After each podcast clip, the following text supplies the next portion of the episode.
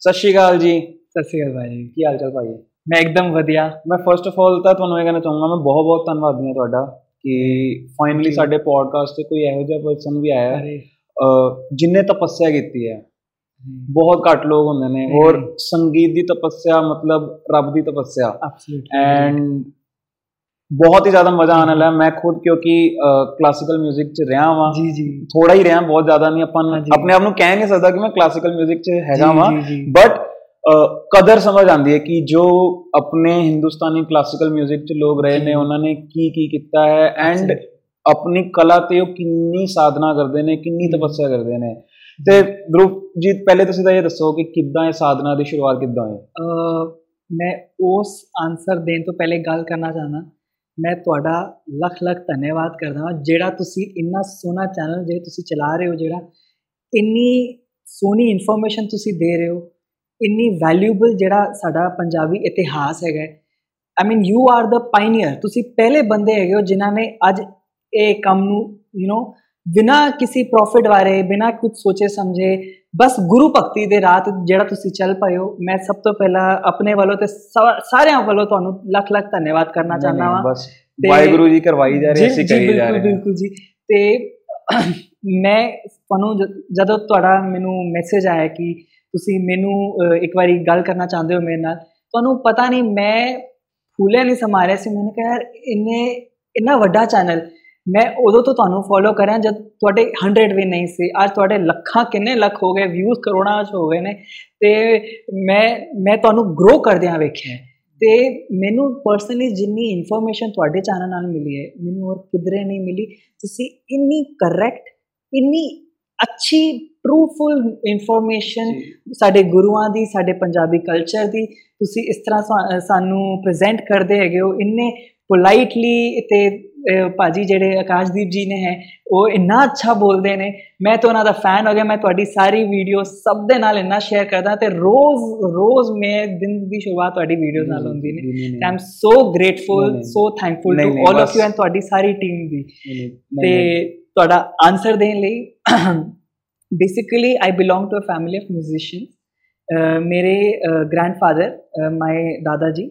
He uh, was a direct disciple of ਪੰਡਿਤ ਕ੍ਰਿਸ਼ਨ ਰਾਓ ਸ਼ੰਕਰ ਪੰਡਿਤ ਉਹ uh, ਉਹਨਾਂ ਦੇ ਡਾਇਰੈਕਟ ਸ਼ਾਗਿਰਦ ਸੀਗੇ ਜਿਹੜੇ ਗਵਾਲੀਅਰ ਘਰਾਣੇ ਦੇ uh, ਇੱਕ ਸਭ ਤੋਂ ਵੱਡੇ ਪਿਲਰ ਮੰਨੇ ਗਏ ਨੇ ਅਹ, ਪੰਡਿਤ ਕ੍ਰਿਸ਼ਨ ਰਾਓ ਸ਼ੰਕਰ ਪੰਡਿਤ ਮੇਰੇ ਗ੍ਰੈਂਡਫਾਦਰ ਨੇ ਉਹਨਾਂ ਤੋਂ ਅਹ, ਗਾਇਨ ਦੀ ਸਿੱਖਿਆ ਲਿਖਣੀ ਅਹ, ਸਿੱਖਣੀ ਸ਼ੁਰੂ ਕੀਤੀ ਉਹ ਕਿਵੇਂ ਹੋਇਆ ਉਹ ਮੇਰੇ ਮੇਰੇ ਫਾਦਰ ਨੇ ਮੈਨੂੰ ਦੱਸਿਆ ਬੇਸਿਕਲੀ ਮੇਰੇ ਪੜਦਾਦਾ ਜੀ ਉਹ ਉਹ ਗੁਰਬਾਣੀ ਦੇ ਬੜੇ ਸ਼ੌਕੀਨ ਸੀ ਵੀ ਅਸੀਂ ਸਾਰੇ ਸਿੱਖ ਕਲਚਰ ਫੈਮਿਲੀ ਚੋਂ ਹੈਗੇ ਆ ਤੇ ਉਹ ਗੁਰਬਾਣੀ ਦੇ ਸਭ ਤੋਂ ਸ਼ੌਕੀਨ ਤੇ ਗੱਲ ਠੀਕ ਨਹੀਂ ਹੈਗੇ ਉਹ ਗੁਰਬਾਣੀ ਚ ਬੜਾ ਰਹਿੰਦੇ ਸੀ। ਯਾ ਉਹ 24 ਘੰਟੇ ਉਹਨਾਂ ਦੇ ਘਰ ਗੁਰਦੁਆਰੇ ਜਾਣਾ ਉਹਨਾਂ ਦਾ ਘਰ ਚ ਗੁਰਬਾਣੀ ਗੁਟਕਾ ਪੜਨਾ ਗੁਰਗ੍ਰੰਥ ਸਾਹਿਬ ਸਭ ਕੁਝ ਉਹਨਾਂ ਦੇ ਘਰ ਸੀਗਾ।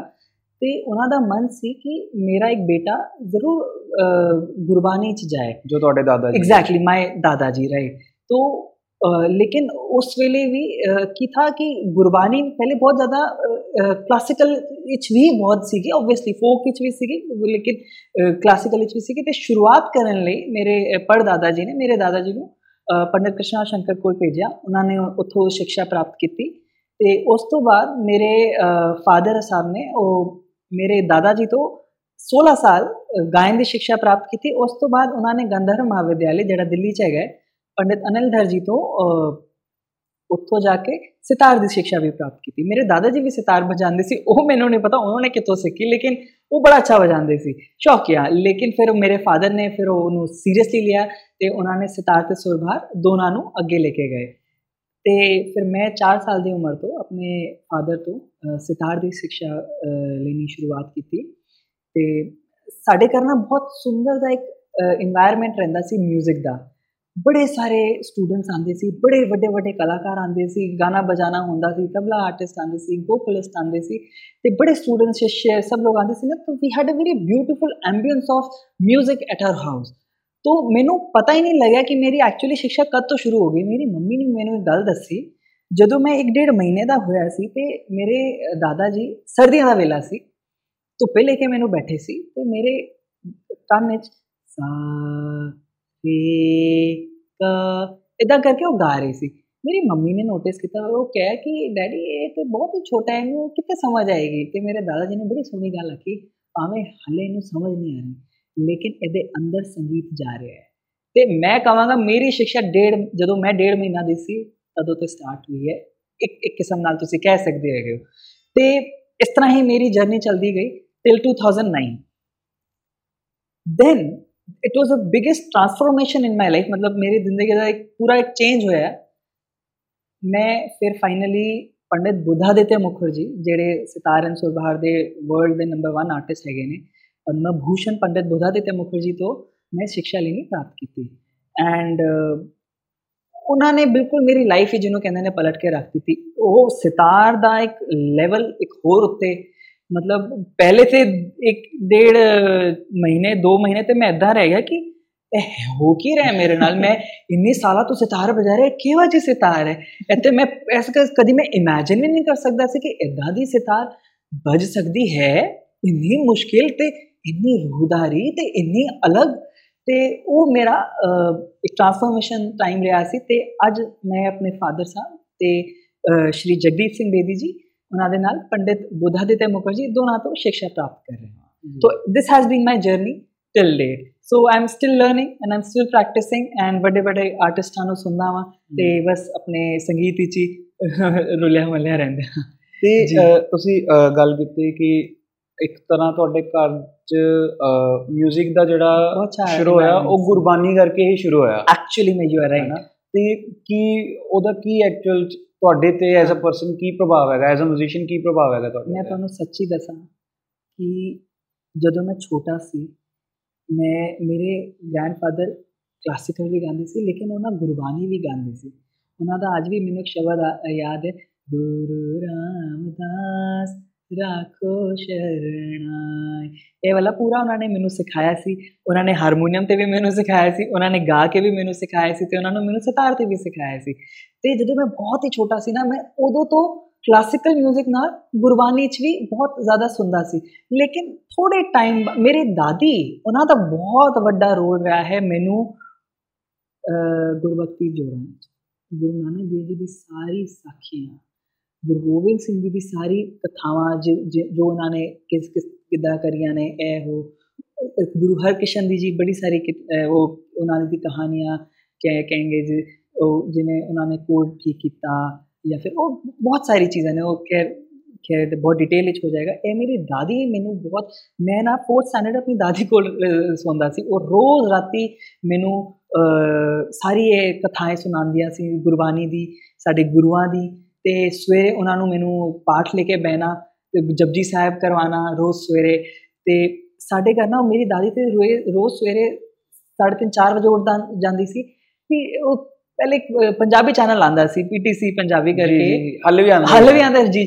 ਉਹ ਡਾਇਰੈਕਟ ਆਂਦਾ ਸੀ ਉਹ ਉੱਥੇ ਦਰਬਾਰ ਸਾਹਿਬ ਤੋਂ ਲਾਈਵ ਟੈਲੀਕਾਸਟ ਹੱਲੇ ਵੀ ਕਰਦੇ ਨੇ ਬਾਈ ਚਾਂਸ ਦੀ ਗੱਲ ਹੈ ਉਹ ਟੀਵੀ ਚ ਆਂਦਾ ਸੀ ਨਾ ਦਾਦੀ ਉੱਠ ਜਾਂਦੀ ਸੀ ਮੈਂ ਵੀ ਉੱਠ ਜਾਂਦਾ ਸੀ। ਰੋਜ਼ ਮੈਂ ਐਵਰੀ ਡੇ ਪ੍ਰਕਾਸ਼ ਹੁੰਦਿਆ ਵੇਖਿਆ ਨੇ ਟੀਵੀ 'ਚ ਮੈਂ ਉੱਥੇ ਮੱਥਾ ਟੇਕਿਆ ਹੈਗਾ ਇਹ ਮੇਰੇ ਸੰਸਕਾਰ ਮੇਰੇ ਗ੍ਰੈਂਡਫਾਦਰ ਤੇ ਮੇਰੀ ਦਾਦੀ ਦੇ ਹੈਗੇ ਨੇ ਤੇ ਉਸ ਤੋਂ ਬਾਅਦ ਜਾ ਕੇ ਫਿਰ ਮੇਰੇ ਫਾਦਰ ਨੇ ਮੈਨੂੰ ਹੋਰ ਸੰਗੀਤ ਦੇ ਸੰਸਕਾਰ ਦਿੱਤੇ ਫਿਰ ਉਹ ਕੀ ਹੋਇਆ ਕਿ ਫਿਰ ਮੈਂ ਥੋੜਾ ਹੋਰ ਇੰਟੈਂਸ ਵੇ ਕਲਾਸਿਕਲ 뮤직 ਵਿੱਚ ਚਲਾ ਗਿਆ ਤੇ ਫਿਰ ਅਸੀਂ ਵੈਰੀ ਸੀਰੀਅਸ ਇੰਟੈਂਸ ਟ੍ਰੇਨਿੰਗ ਅਸੀਂ ਸਿਤਾਰ ਦੀ ਕਲਾਸਿਕਲ 뮤직 ਵਿੱਚ ਕੀਤੀ ਤੇ ਜਦੋਂ ਮੈਂ ਗੁਰੂ ਜੀ ਵੱਲ ਗਿਆ ਪੰਡਤ ਬੋਧਾ ਦਿੱਤੇ ਜੀ ਕੋਲ ਤੇ ਉਹਨਾਂ ਨੇ ਵੀ ਇੱਕ ਹੋਰ ਲੈਵਲ ਅਪ ਕਲਾਸਿਕਲ ਦੀ ਟ੍ਰੇਨਿੰਗ ਕੀਤੀ।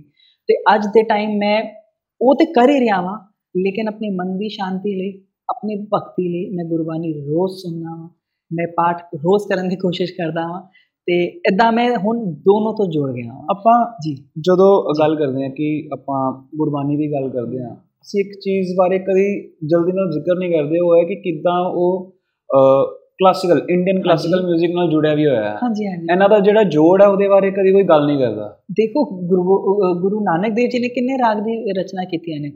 ਉਹਨਾਂ ਨੇ ਤੇ ਮੈਂ ਮੈਨੂੰ ਇੰਨਾ ਸ਼ਾਇਦ 100% ਨਹੀਂ ਕੌਨਫੀਡੈਂਸ ਲੇਕਿਨ ਮੈਨੇ ਸੁਨਿਆ ਹੈਗਾ ਉਹਨਾਂ ਦੀ ਜਿਹੜੀ ਜਿਹੜੀ ਉਹ ਗੁਰਬਾਣੀ ਕਰਦੇ ਸੀ ਜਿਹੜੀ ਗਾ ਕੇ ਉਹ ਕਰਦੇ ਸੀ ਉਹ ਕੋਈ ਨਾ ਕੋਈ ਰਾਗ ਦੇ ਵਿੱਚ ਜ਼ਰੂਰ ਹੁੰਦੀ ਸੀ। ਜੀ।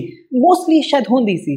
ਤੇ ਉਹਨਾਂ ਨੇ ਕਈ ਰਾਗ ਦੀ ਰਚਨਾ ਵੀ ਕੀਤੀ ਹੈਗੀ ਹੈ। ਸਾਡੇ ਗੁਰੂ ਗੁਰੂ ਗ੍ਰੰਥ ਸਾਹਿਬ ਵਿੱਚ ਵੀ ਬੜੀ ਸਾਰੀ ਰਾਗਾਂ ਦੀ ਰਚਨਾ ਹੈ। ਪੂਰੀ ਰਾਗ ਮਾਲਿਕਾ। ਹੈਗਾ ਰਾਗ ਰਾਮਕਲੀ ਰਾਗ ਗੁਰਜਰੀ ਤੋੜੀ ਰਾਗ ਬਿਲਾਵਲ ਰਾਗ Tilang.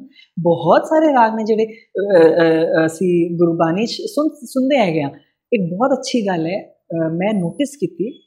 You know Indian classical music is the only form of music where our rags are actually classified into time zones. ਸਾਡੇ ਜਿਹੜੇ ਵੀ ਰਾਗ ਨੇ ਉਹ ਟਾਈਮ ਜ਼ੋਨ ਵਿੱਚ ਡਿਵਾਈਡਡ ਨੇ ਜੀ। ਫੋਰ ਐਗਜ਼ਾਮਪਲ ਹੋਰ ਕੋਈ ਵੀ ਕੰਟਰੀ ਦਾ ਇਦਾਂ ਦਾ 뮤직 ਨਹੀਂ ਹੈਗਾ ਪੂਰੇ ਵਰਲਡ ਵਿੱਚ ਅਹ ਸਾਡਾ ਓਨਲੀ ਇੰਡੀਅਨ ਕਲਾਸੀਕਲ 뮤직 ਹੈਗਾ for example there are a few morning ragas ਜੀ उसके बाद लेट मॉर्निंग राग जे एक होंगे 4 ਤੋਂ 6 ਤੇ 6 ਤੋਂ ਲੈ ਕੇ 10 ਤੇ 10 ਤੋਂ ਲੈ ਕੇ 12 ਕਹਿੰਦੇ ਨੇ ਨਾ ਦਿਨ ਦੇ 8 ਪ੍ਰਹਿਰ ਹੁੰਦੇ ਨੇ ਜੀ ਸਾਡੇ 8 ਪ੍ਰਹਿਰ ਦੇ ਇੰਨੇ ਸਾਰੇ ਰਾਗਾਂ ਨੇ ਜੀ ਤੇ ਫਿਰ ਉਸ ਤੋਂ ਬਾਅਦ ਮੌਸਮ ਦੇ ਹਿਸਾਬ ਨਾਲ ਅਲੱਗ ਤਿਉਹਾਰ ਹੈਗੇ ਆ। ਐਗਜ਼ੈਕਟਲੀ ਮੌਸਮ ਦੇ ਹਿਸਾਬ ਜਿਵੇਂ ਸਪ੍ਰਿੰਗ ਦਾ ਬਸੰਤ ਰਾਗ ਹੈ ਤੇ ਕੀ ਕਹਿੰਦੇ ਨੇ ਦੀਪਕ ਰਾਗ ਹੈ ਉਹ ਸਮਰਸ ਦਾ ਰਾਗ ਹੈਗਾ।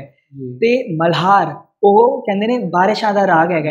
ਕੇਦਾਰ ਕਲਿਆਣ ਥਾੜ ਦੇ ਰਾਗ ਉਹ ਕਹਿੰਦੇ ਨੇ ਵਿੰਟਰਸ ਦਾ ਰਾਗ ਹੈਗਾ। ਜੀ। ਤੇ ਤੁਸੀਂ ਜਦੋਂ ਕभी ਦਰ- ਦਰਬਾਰ ਸਾਹਿਬ ਜਾਓ ਅੰਮ੍ਰਿਤਸਰ ਤੁਸੀਂ ਨੋਟਿਸ ਕਰਨਾ ਉੱਥੇ ਜਿੰਨੀ ਵੀ ਗੁਰਬਾਣੀ ਹੁੰਦੀ ਹੈ ਨਾ ਸ਼ਬਦ ਕੀਰਤਨ ਹੁੰਦੇ ਨੇ ਸਾਰੇ ਰਾਗਾਂ 'ਚ ਹੁੰਦੇ ਨੇ ਤੇ ਸਾਰੇ ਟਾਈਮ ਦੇ ਹਿਸਾਬ ਨਾਲ ਹੁੰਦੇ ਨੇ। ਮੈਂ ਇੱਕ ਵਾਰੀ ਦੁਪਹਿਰ ਦੇ ਟਾਈਮ ਗਿਆ ਮੈंने ਕਿਹਾ ਇਹ ਇੱਥੇ ਸ਼ਬਦ ਜਿਹੜਾ ਗਾ ਰਹੇ ਨੇ ਬਹੁਤ ਅੱਛਾ ਗਾ ਰਹੇ ਨੇ। ਤੇ ਮੁਲਤਾਨੀ ਗਾ ਰਹੇ ਨੇ। ਟਾਈਮ ਵੇਖਿਆ 3:30 ਮੈਂ ਹੈਰਾਨ ਹੋ ਗਿਆ। ਮੈंने ਕਿਹਾ ਮੁਲਤਾਨੀ ਰਾਗ ਵਿੱਚ ਤੁਸੀਂ ਸ਼ਬਦ ਕਰ ਰਹੇ ਹੋ। ਤੇ ਮੈਂ ਸਵੇਰ ਦਾ ਦੇਖਿਆ ਬਿਲਾਵਲ ਕਰ ਰਹੇ ਨੇ ਭੈਰਵ ਕਰ ਰਹੇ ਨੇ ਰਾਤ ਦਾ ਦੇਖਿਆ ਤੇ ਕਲਿਆਣ ਵਿੱਚ ਯਮਨ ਵਿੱਚ ਕਰ ਰਹੇ ਨੇ। ਪੂਰੇ ਉਹੀ ਟਾਈਮ ਜ਼ੋਨ ਦੇ ਹਿਸਾਬ ਨਾਲ ਹੀ ਚੱਲਦੇ ਨੇ ਐਗਜ਼ੈਕਟਲੀ ਦੇਖੋ ਮੈਂ ਕਿਉਂਕਿ ਉਹਨਾਂ ਦੇ ਵੀ ਕੀ ਕਹਿੰਦੇ ਨੇ ਰਾਗੀ ਬਦਲਦੇ ਰਹਿੰਦੇ ਨੇ। ਜਦੋਂ ਮੈਂ ਦੋ ਦਿਨ ਉੱਥੇ ਸੀਗਾ ਮੈਂ ਵੇਖਿਆ ਯਾਰ ਇੱਥੇ ਤੇ ਸਾਰੇ ਟਾਈਮ ਨਾਲ ਹਿਸਾਬ ਨਾਲ ਚੱਲ ਰਹੇ ਨੇ। ਸ਼ਾਇਦ ਅੱਗੇ ਪਿੱਛੇ ਹੋਰ ਵੀ ਹੁੰਦੇ ਤੇ ਮੇਰਾ ਐਕਸਪੀਰੀਅੰਸ ਇਦਾਂ ਰਹਾ ਤੇ ਆਈ ਵਾਸ ਸੋ ਹੈਪੀ ਸੋ ਓਨਰਡ ਤੇ ਮੈਂ ਕਹਾਂਗਾ ਸਾਡਾ ਕਲਾਸੀਕਲ 뮤직 ਐਂਡ ਸਾਡਾ Gurbani both goes hand by hand ਮੇਰਾ ਇਹ ਮੰਨਣਾ ਹੈ ਤੇ ਇਹ ਇਹ ਇਹ ਇਹੋ ਜੀ ਗੱਲ ਹੈ ਜਿਹਦੇ ਬਾਰੇ ਕੋਈ ਐਕਚੁਅਲੀ ਕੋਈ ਡਿਸਕਸ ਨਹੀਂ ਕਰਦਾ। ਕੋਈ ਕਿਸੇ ਨੇ ਨੋਟ ਵੀ ਨਹੀਂ ਕੀਤਾ ਮਤਲਬ। ਠੀਕ ਹੈ ਆਪਾਂ ਗੁਰਬਾਣੀ ਸੁਣ ਲਈਏ ਜੀ। ਉਹ ਤੇ ਅਮਲ ਕਰ ਲਈਏ ਉਹੀ ਵੱਡੀ ਗੱਲ ਹੈ ਵੈਸੇ ਤਾਂ ਬਿਲਕੁਲ ਆਪਣੇ ਜੀ। ਆਪ 'ਚ ਲੇਕਿਨ ਅਗਰ ਅਸੀਂ ਥੋੜਾ ਜਿਹਾ ਡਿਟੇਲ 'ਚ ਜਾ ਕੇ ਦੇਖੀਏ ਤਾਂ ਔਰ ਇਹਦਾ ਸ਼ਾਇਦ ਇੱਕ ਇਹ ਵੀ ਦਿੱਕਤ ਹੈ ਕਿ ਲੋਕੀ ਐਨੇ ਹੁਣ ਅੱਜ ਦੇ ਟਾਈਮ 'ਚ ਕਲਾਸੀਕਲ 뮤직 ਨਾਲ ਜੁੜੇ ਨਹੀਂ ਬਿਲਕੁਲ ਬਿਲਕੁਲ ਅਹ, ਜਿਸ ਕਰਕੇ ਅਗਰ ਜੁੜ ਜਾਣ ਤਾਂ ਫਿਰ ਉਹ ਇਹ ਸਮਝਣਗੇ ਕਿ ਅੱਛਾ। ਕਿੰਨੀ ਜ਼ਿਆਦਾ ਡੈਪਥ ਹੈ ਕਿੰਨੀ Absolutely. ਗਹਿਰਾਈ ਹੈ ਇਹਦੇ ਵਿੱਚ ਇਹਦੇ ਬਹੁਤ ਮੈਡੀਟੇਟਿਵ 뮤직 ਹੈਗਾ ਹੈ। ਤੇ ਮੈਂ ਤੁਹਾਨੂੰ ਇੱਕ ਗੱਲ ਦੱਸਾਂ ਇਹ मैं वेख्या है क्योंकि मैं क्लासिकल म्यूज़िक के पिछले अट्ठाईस साल तो जुड़े आए हैं। पहले बड़ा रिच एक पीक से पीक ते सीगा उधर बाद थोड़ा जा मैं एदा फ्लक्चुएशन वेख्या। एक गल मैं नोटिस की जदों तो कोक स्टूडियो आया है। जी जदों तो स्पिक में के आया है।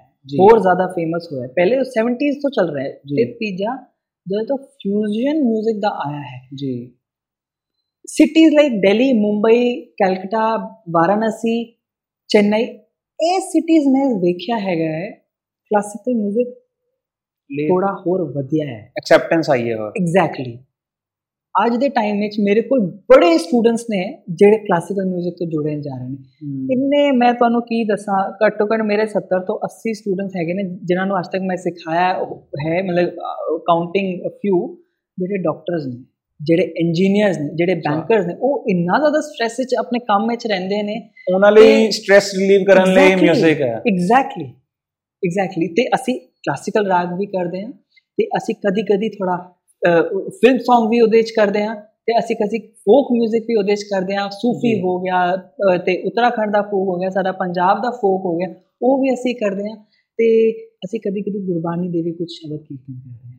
ਉਤੇ ਸਿਤਾਰ ਦੇ ਇਨਸਟਰੂਮੈਂਟਲ ਜਿਵੇਂ ਹੋਣ ਤੇ ਮੈਂ ਵੇਖਿਆ ਹੈਗਾ ਹੈ ਕਿ classical 뮤직 is something very meditative and very relaxing and ਮੇਰੇ ਜਿਹੜੇ ਯੰਗ ਸਟੂਡੈਂਟਸ ਨੇ, ਉਹਨਾਂ 'ਚ ਵੀ ਮੈਂ ਵੇਖਿਆ ਹੈਗਾ ਕਿ ਉਹਨਾਂ ਦੇ ਪੇਰੈਂਟਸ ਨੇ ਮੈਨੂੰ ਆਖਿਆ after 3 and 4 months of training ਕਿ ਸਰ ਸਾਡੇ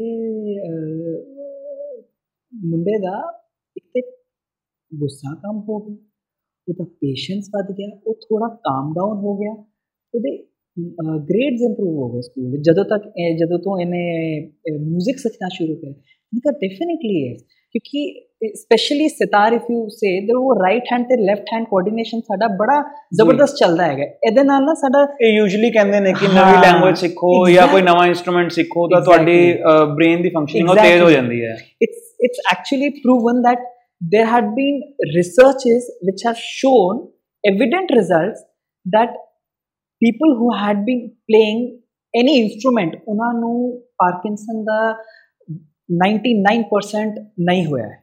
ਜੀ। ਕਿਉਂਕਿ ਉਹ ਬ੍ਰੇਨ ਵਿੱਚ ਇਦਾਂ ਜਿਵੇਂ ਕਹਿੰਦੇ ਨਾ ਲੜਾਈ ਹੋ ਜਾਂਦੀ ਹੈ ਰਾਈਟ ਹੈਮਿਸਫੇਅਰ ਲੈਫਟ ਹੈਮਿਸਫੇਅਰ ਉਹ ਆਪਣਾ ਚ ਇੰਨਾ ਸਟਰੋਂਗ ਹੋ ਜਾਂਦੇ ਨੇ ਨਾ ਕਿ ਸਾਡਾ ਬ੍ਰੇਨ ਬੜਾ ਸ਼ਾਰਪ ਹੋ ਜਾਂਦਾ ਹੈ। ਜੀ। ਤੇ ਅਸੀਂ ਸੰਗੀਤ ਨਾਲ ਇਨਸਟਰੂਮੈਂਟਲ ਨਾਲ ਬ੍ਰੇਨ ਸ਼ਾਰਪ ਹੋ ਰਿਹਾ ਹੈ ਸੰਗੀਤ ਨਾਲ ਬ੍ਰੇਨ ਰਿਲੈਕਸ ਤੇ ਕਾਮ ਡਾਊਨ ਹੋ ਰਿਹਾ ਹੈ।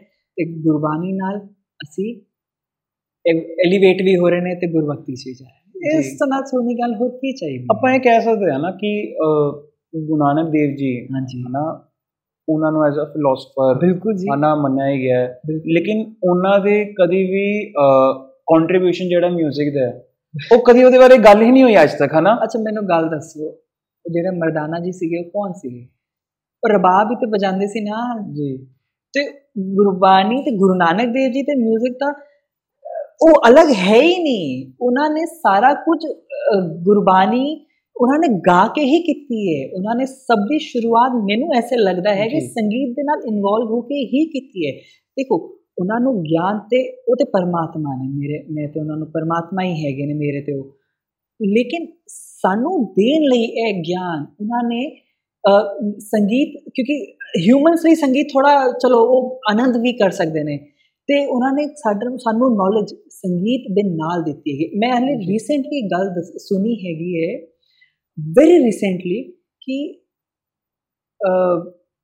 ਇਦਾਂ ਕਿਹਾ ਗਿਆ ਸੀ ਪਹਿਲੇ ਦੀ ਟਾਈਮ ਵਿੱਚ ਕਿ ਜੇ ਤੁਹਾਨੂੰ ਸੰਗੀਤ ਰਾਗ ਜਿਹੜਾ ਹੈਗਾ ਉਹ ਗੁਰਬਾਣੀ ਬਿਨਾ ਨਹੀਂ ਹੈਗਾ ਜੇ ਤੁਹਾਨੂੰ ਮਾਈਂਡ ਨੂੰ ਸਿਰਫ ਐਂਟਰਟੇਨ ਤੇ ਰਿਲੈਕਸ ਕਰਨਾ ਹੈ ਤੇ ਤੁਸੀਂ ਰਾਗ ਸੁਣੋ ਲੇਕਿਨ ਜੇ ਤੁਹਾਨੂੰ ਐਲੀਵੇਟ ਵੀ ਹੋਣਾ ਹੈ ਤੇ ਤੁਹਾਨੂੰ ਰਾਗ ਨੂੰ ਸ਼ਬਦ ਨਾਲ ਗੁਰਬਾਣੀ ਨਾਲ ਜੋੜੋ ਤਾਂ ਵੇਖੋ ਰਿਜ਼ਲਟ ਉਹ ਰਾਗ ਮਤਲਬ ਕਿ ਉਹਦਾ ਇੰਪੈਕਟ 2000 ਟਾਈਮਸ ਵਧੇਗਾ ਇਹ ਸ਼ਾਇਦ ਮੇਰਾ ਮੰਨਣਾ ਸ਼ਾਇਦ ਇਹੀ ਕਾਰਨ ਹੈ Exactly. ਕਿ ਆਪਾਂ ਜਦੋਂ ਕਲਾਸੀਕਲ 뮤직 ਸੁਣਦੇ ਆ ਆਪਾਂ ਜਦੋਂ ਖਿਆਲ ਗਾਣਾ ਸ਼ੁਰੂ ਕਰਦੇ ਜੀ, ਆ ਜੀ।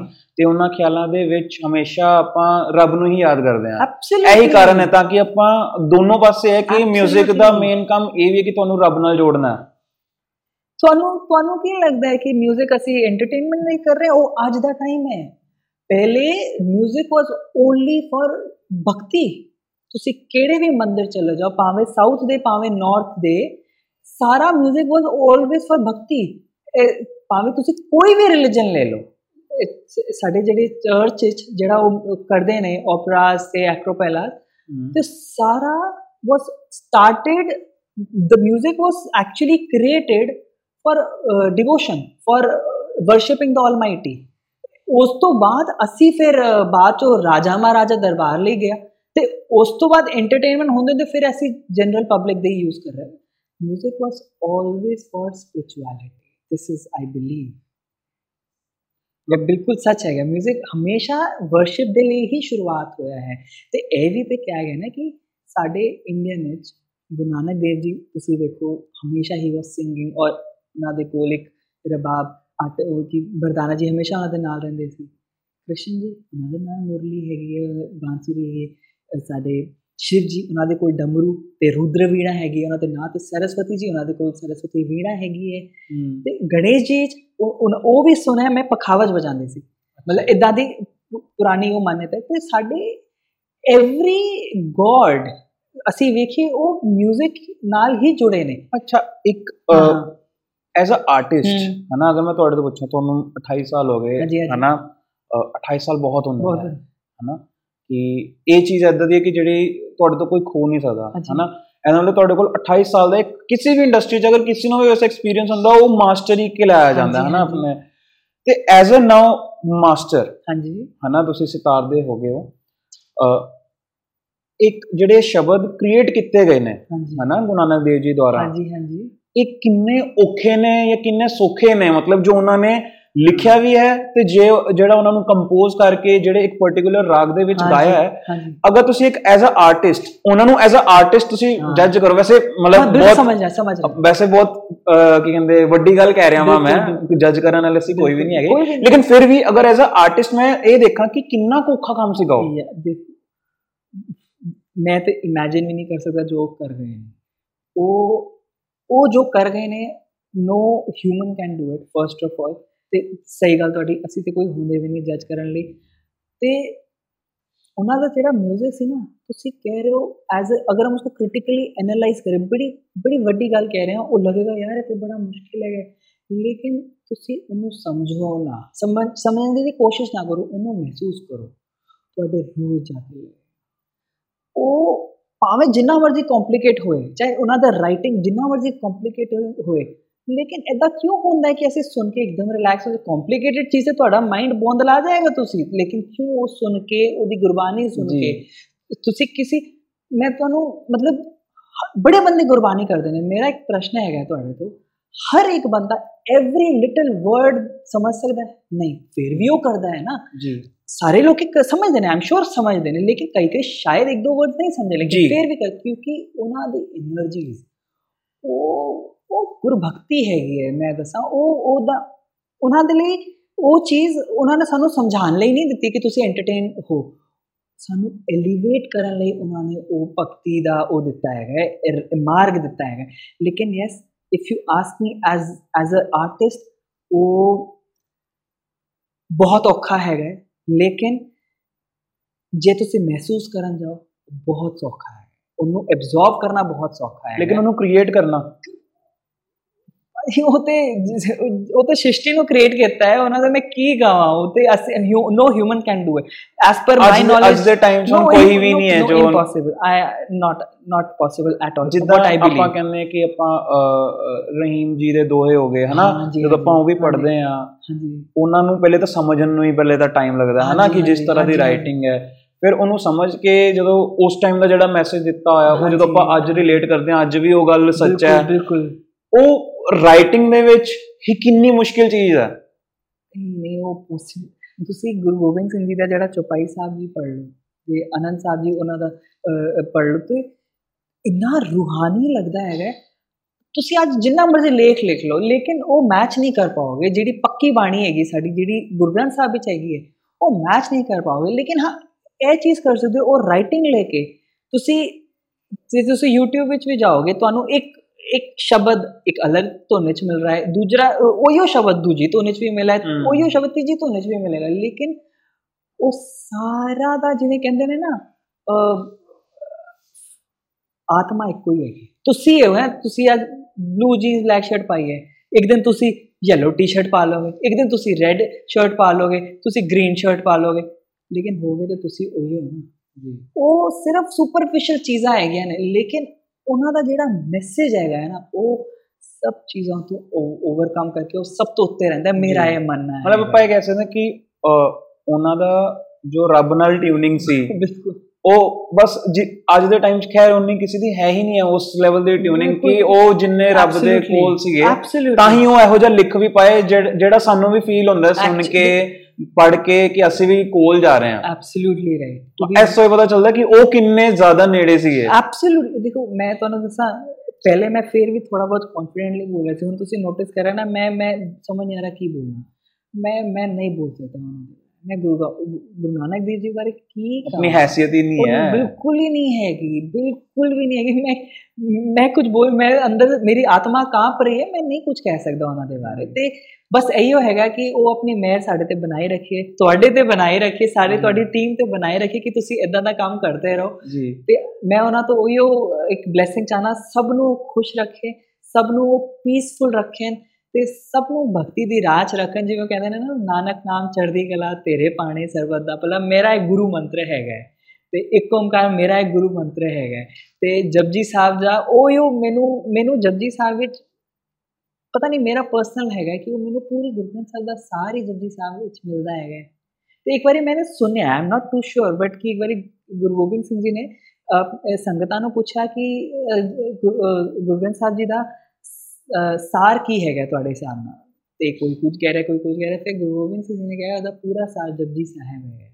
ਤੇ ਫਿਰ ਉਹਨਾਂ ਨੇ ਇਹ ਵੀ ਦੱਸਿਆ ਕਿ ਜਪਜੀ ਸਾਹਿਬ ਦਾ ਪੂਰਾ ਸਾਰ ਹੈਗਾ ਹੈ ਇੱਕ ਓਮਕਾਰ।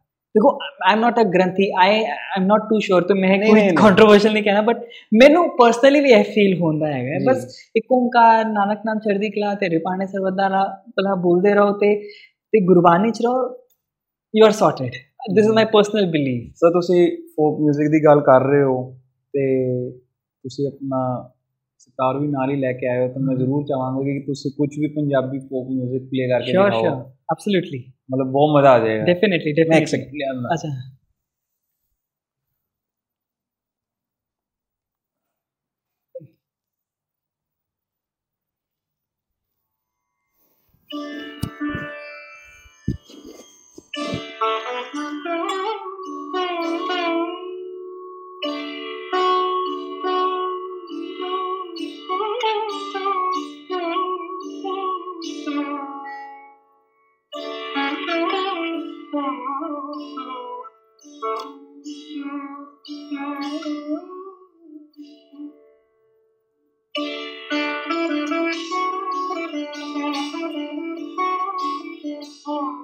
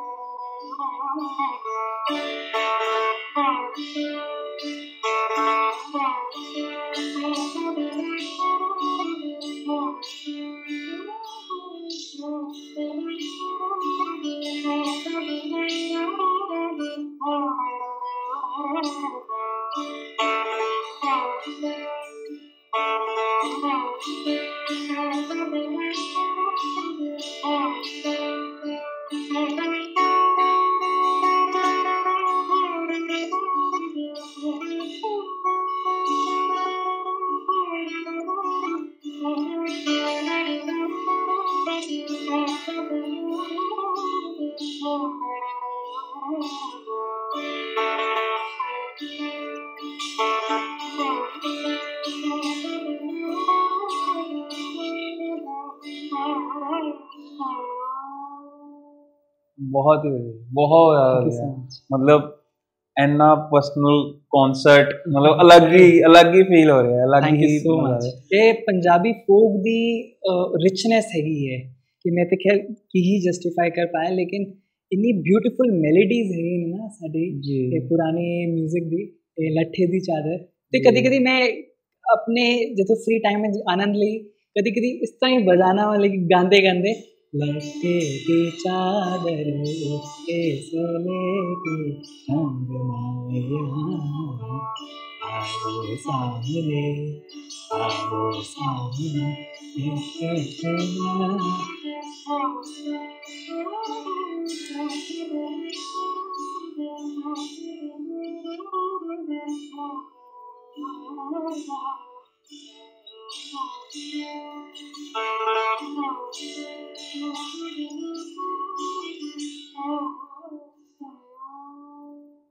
ਕੋਈ ਤੁਸੀਂ ਜਿੱਦਾਂ ਦੱਸ ਰਹੇ ਸੀਗੇ ਆਪਣਾ ਗੁਰਬਾਣੀ ਦੇ ਬਹੁਤ ਸਾਰੇ ਰਾਗ ਹੈਗੇ ਨੇ। ਕੁਝ ਤੁਸੀਂ ਸੁਣਾ ਸਕਦੇ ਹੋ ਅਗਰ ਉਹਦੇ ਦੇਖिए ਗੁਰਬਾਣੀ ਚ ਬੜੇ ਸਾਰੇ ਰਾਗ ਲਿਖੇ ਨੇ। ਰਾਗ ਗੁਰਜੀ ਤੋੜੀ ਰਾਗ ਤਿਲੰਗ ਰਾਗ ਬਿਲਾਵਲ ਰਾਗ ਜੈ ਜੈ ਬੰਤੀ। ਤੇ ਮੇਰਾ ਪਰਸਨਲ ਫੇਵਰੇਟ ਬੜਾ ਅੱਛਾ ਰਾਗ ਹੈਗਾ ਰਾਗ ਬਿਲਾਵਲ ਜੀ ਤੇ ਮੈਂ ਉਹਦਾ ਛੋਟਾ ਜਿਹਾ ਇੰਟਰੋ ਤੁਹਾਨੂੰ ਦਿਖਾਵਾਂਗਾ ਰਾਗ ਬਿਲਾਵਲ ਦੇ ਬਾਰੇ ਇਹਦੀ ਜੇ ਅਸੀਂ ਇੰਡੀਅਨ ਕਲਾਸਿਕਲ ਫਾਰਮ ਵਿੱਚ ਕਹੀਏ ਤੇ ਇਹ ਮਾਰਨਿੰਗ ਰਾਗਾ ਹੈਗਾ ਜੀ ਵੈਰੀ ਬਿਊਟੀਫੁਲ ਮਾਰਨਿੰਗ ਰਾਗਾ ਤੇ ਰਾਗ ਬਿਲਾਵਲ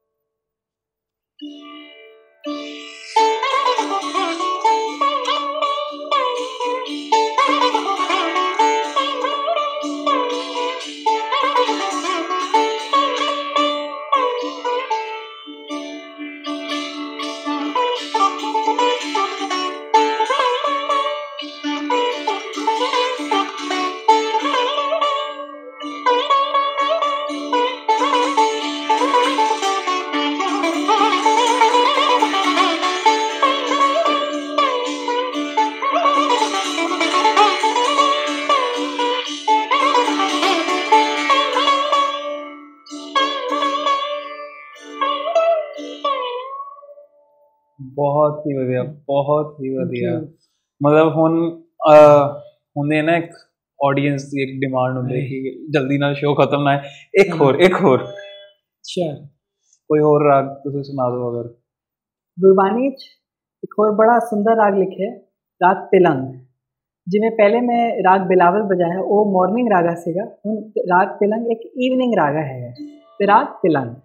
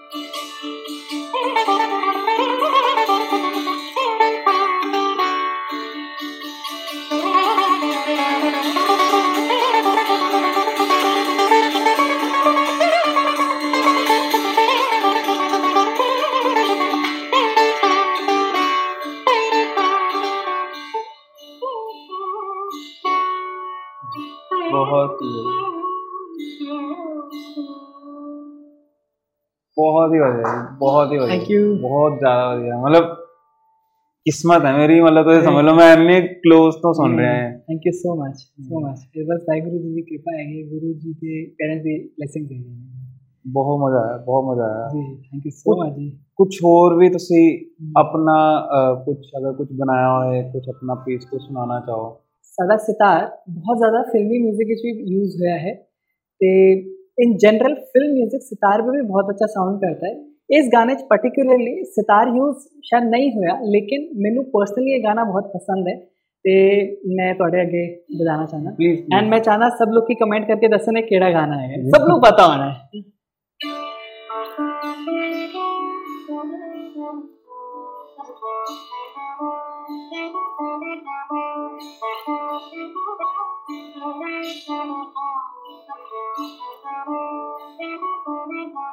Thank you.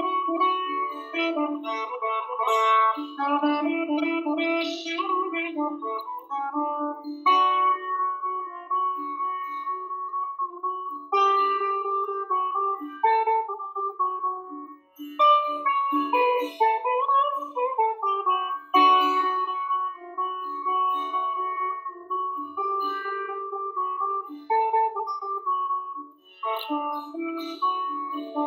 ਬਹੁਤ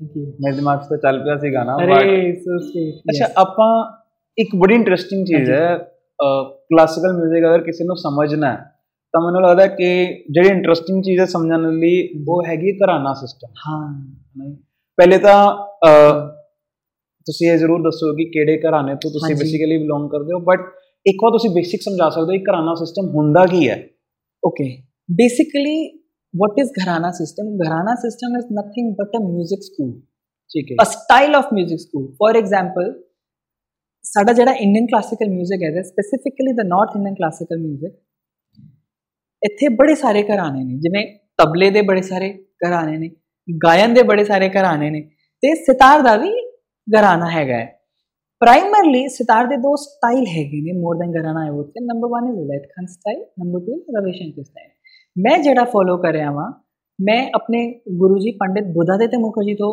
ਸਿੱਖ ਰਿਹਾ ਹਾਂ ਤੇ ਮੈਂ ਯੂ ਕੈਨ ਸੇ ਉਹਨਾਂ ਦਾ ਹੀ ਘਰਾਣਾ ਮੈਂ ਫੋਲੋ ਕਰ ਜਾਂ ਉਹਨਾਂ ਨੂੰ ਹੀ ਫੋਲੋ ਕਰ ਉਹ ਕਹਿੰਦੇ ਨੇ he coined the term that he is following uh, gharana ਉਹਨਾਂ ਨੇ ਆਪਣੀ ਪੂਰੀ ਸਿੱਖਿਆ ਆਪਣੇ ਪਿਤਾ ਜੀ ਪੰਡਿਤ ਬਿਮਲੇਂਦੂ ਮੁਖਰਜੀ ਜੀ ਤੋਂ ਲਿੱਤੀ ਹੈਗੀ ਹੈ। ਤੇ ਪੰਡਿਤ ਆਚਾਰਿਆ ਬਿਮਲੇਂਦੂ ਮੁਖਰਜੀ ਜੀ ਉਸਤਾਦ ਵਿਲੈਤ ਖਾਨ ਸਾਹਿਬ ਦੇ ਫਾਦਰ ਉਸਤਾਦ ਇਨਾਇਤ ਖਾਨ ਸਾਹਿਬ ਤੋਂ ਸਿੱਖਿਆ ਲਿੱਤੀ ਹੈ। ਪਹਿਲੇ ਇਸ ਘਰਾਣੇ ਦਾ ਨਾਮ ਸੀ ਇਟਾਵਾ ਘਰਾਣਾ ਅੱਜ ਵੀ ਕਈ ਲੋਕੀ ਇਟਾਵਾ ਘਰਾਣਾ ਕਹਿੰਦੇ ਨੇ।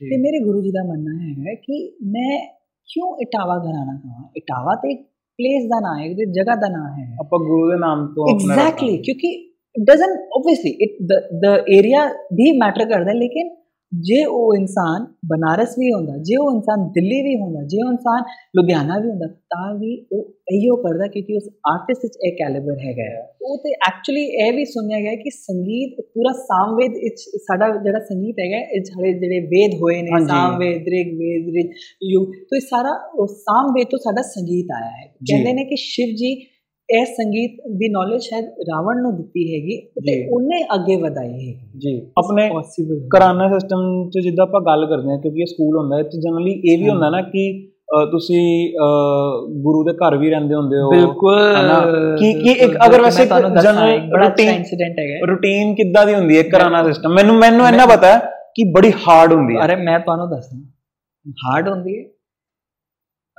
ਪੰਡਿਤ ਭੀਮ ਸਿੰਘ ਜੋਸ਼ੀ ਜੀ ਭਾਰਤ ਰਤਨ। ਜੀ। ਤੇ ਕਿਰਾਣਾ ਕਿਰਾਣਾ ਉਹ ਜਦੋਂ ਆਪਣੇ ਗੁਰੂ ਜੀ ਕੋਲ ਗਏ 2 ਸਾਲ ਉਹਨਾਂ ਨੇ ਇੱਕ ਬੰਦਿਸ਼ ਨਹੀਂ ਸਿਖਾਈ ਉਹਨਾਂ ਭਾਂਡੇ ਮਾਂਜੋ ਤੇ ਪੋਚੇ ਮਾਰੋ ਝਾੜੂ ਮਾਰੋ ਕੱਪੜੇ ਧੋ ਸੇਵਾ ਕਰੋ। ਇਹ ਪੰਡਿਤ ਭੀਮ ਸਿੰਘ ਜੋਸ਼ੀ ਨਾਲ ਹੋਇਆ ਪਹਿਲੇ 2 ਸਾਲ। ਯੈਸ ਯੈਸ ਜਦ ਉਹਨਾਂ ਦਾ ਬਾਅਦ ਲੱਗਿਆ ਹਾਂ ਇਹ ਮੁੰਡਾ ਹੈਗਾ ਸੀਰੀਅਸ ਹੈ। ਸੀਰੀਅਸ ਹੈਗਾ ਤੇ ਉਹ ਸਿਖਾਇਆ ਤੇ ਰਿਜ਼ਲਟ ਕੀ ਹੋਇਆ?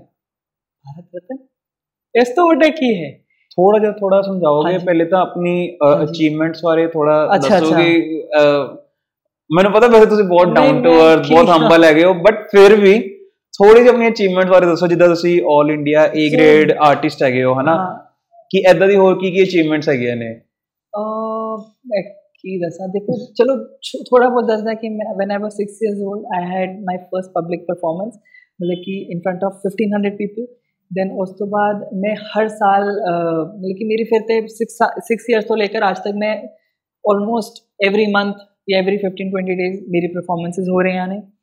ਤੇ 12 ਇਅਰਸ ਨੇ ਮੈਂ ਫਰਸਟ ਇੰਟਰਨੈਸ਼ਨਲ ਟੂਰ ਵੀ ਕੀਤਾ ਡੋਮੈਸਟਿਕ ਤੇ ਹੁੰਦੇ ਰਹਿੰਦੇ ਸੀ ਬਹੁਤ। ਤੇ ਉਸ ਤੋਂ ਬਾਅਦ ਜੋ 12 ਸਾਲ ਦੇ ਸੀ ਉਹ ਇੰਟਰਨੈਸ਼ਨਲ ਪਹਿਲਾਂ। ਯਾ ਯਾ ਮੌਰੀਸ਼ੀਅਸ ਗਿਆ ਸੀ। ਤੇ I had cultural exchange programme Mauritius ਸੀਗਾ ਤੇ ਮੌਰੀਸ਼ੀਅਸ ਤੇ Rodrigues it was a neighbouring island ਤੇ ਸਾਡੇ ਉੱਥੇ 11 12 ਦਿਨ ਸੀਗੇ ਤੇ 15 ਕੋ ਕਨਸਰਟ ਸੀਗੇ। ਤੇ ਉਸ ਤੋਂ ਬਾਅਦ ਮੈਂ ਕੀ ਦੱਸਾਂ, ਮਤਲਬ ਚਲ ਫਿਰ ਮੈਂ ਨੈਸ਼ਨਲ ਸਕਾਲਰਸ਼ਿਪ ਵੀ ਲੈ ਸੀਸੀਆਰਟੀ ਸਕਾਲਰਸ਼ਿਪ ਲਈ ਨੈਸ਼ਨਲ ਸਕਾਲਰਸ਼ਿਪ ਲਈ ਫਿਰ ਮਤਲਬ ਇੰਟਰਨੈਸ਼ਨਲ ਤੇ ਫਿਰ ਹੋ ਹੀ ਗਿਆ। ਤੇ ਫਿਰ ਮੈਂ 13 ਇਅਰਸ ਦੀ ਏਜ ਵਿੱਚ ਕਿ ਮੈਂ I was the first I the youngest person to represent India in the Asian Music Conference. मैं सब तो young and I was leading India. Then uh, I had traveled a uh, couple of uh, uh, I'm, actually I would say that I've traveled the whole world, all the continents except South America till now. the जिमें country like USA, UK, Spain, Russia. And Belgium ਪੂਰਾ passport ਭਰਿਆ ਹੋਇਆ ਹੈ। ਮਤਲਬ ਠੀਕ ਹੈ ਉਹ ਕਿ ਨਵੇਂ ਨਵੇਂ ਪਾਸਪੋਰਟ ਬਹੁਤ ਇਸ਼ੂ ਕਰਾ ਥੋੜਾ ਠੀਕ ਹੈ ਥੋੜਾ ਬਹੁਤ ਹੋ ਜਾਂਦਾ ਹੈ ਬਟ ਉਹ ਉਹ ਲੋਕੀ ਛੋਟੇ ਪਾਸਪੋਰਟ ਬਣਾਉਂਦੇ ਨੇ ਮੈਗੀ ਖਾਂਦੇ ਹਾਂ ਉਹ ਤੋਂ ਵੱਡਾ ਬਣਾ ਕੇ ਰੱਖਾ ਹੈ। ਗ੍ਰੰਥ ਜਿੰਨਾ ਬਣਾ ਕੇ ਰੱਖਾ ਹੈ ਪਾਸਪੋਰਟ ਨਹੀਂ ਨਹੀਂ ਠੀਕ ਹੈ ਜੋ ਵੀ ਹੈਗਾ। ਲੇਕਿਨ ਮੈਂ ਦੇਖੋ ਇਹ ਗੱਲ ਸਾਰੀ ਤੁਹਾਡੀ ਠੀਕ ਹੈਗੀ ਲੇਕਿਨ ਸਾਰਾ ਘੁੰਮ ਕੇ ਆਓ।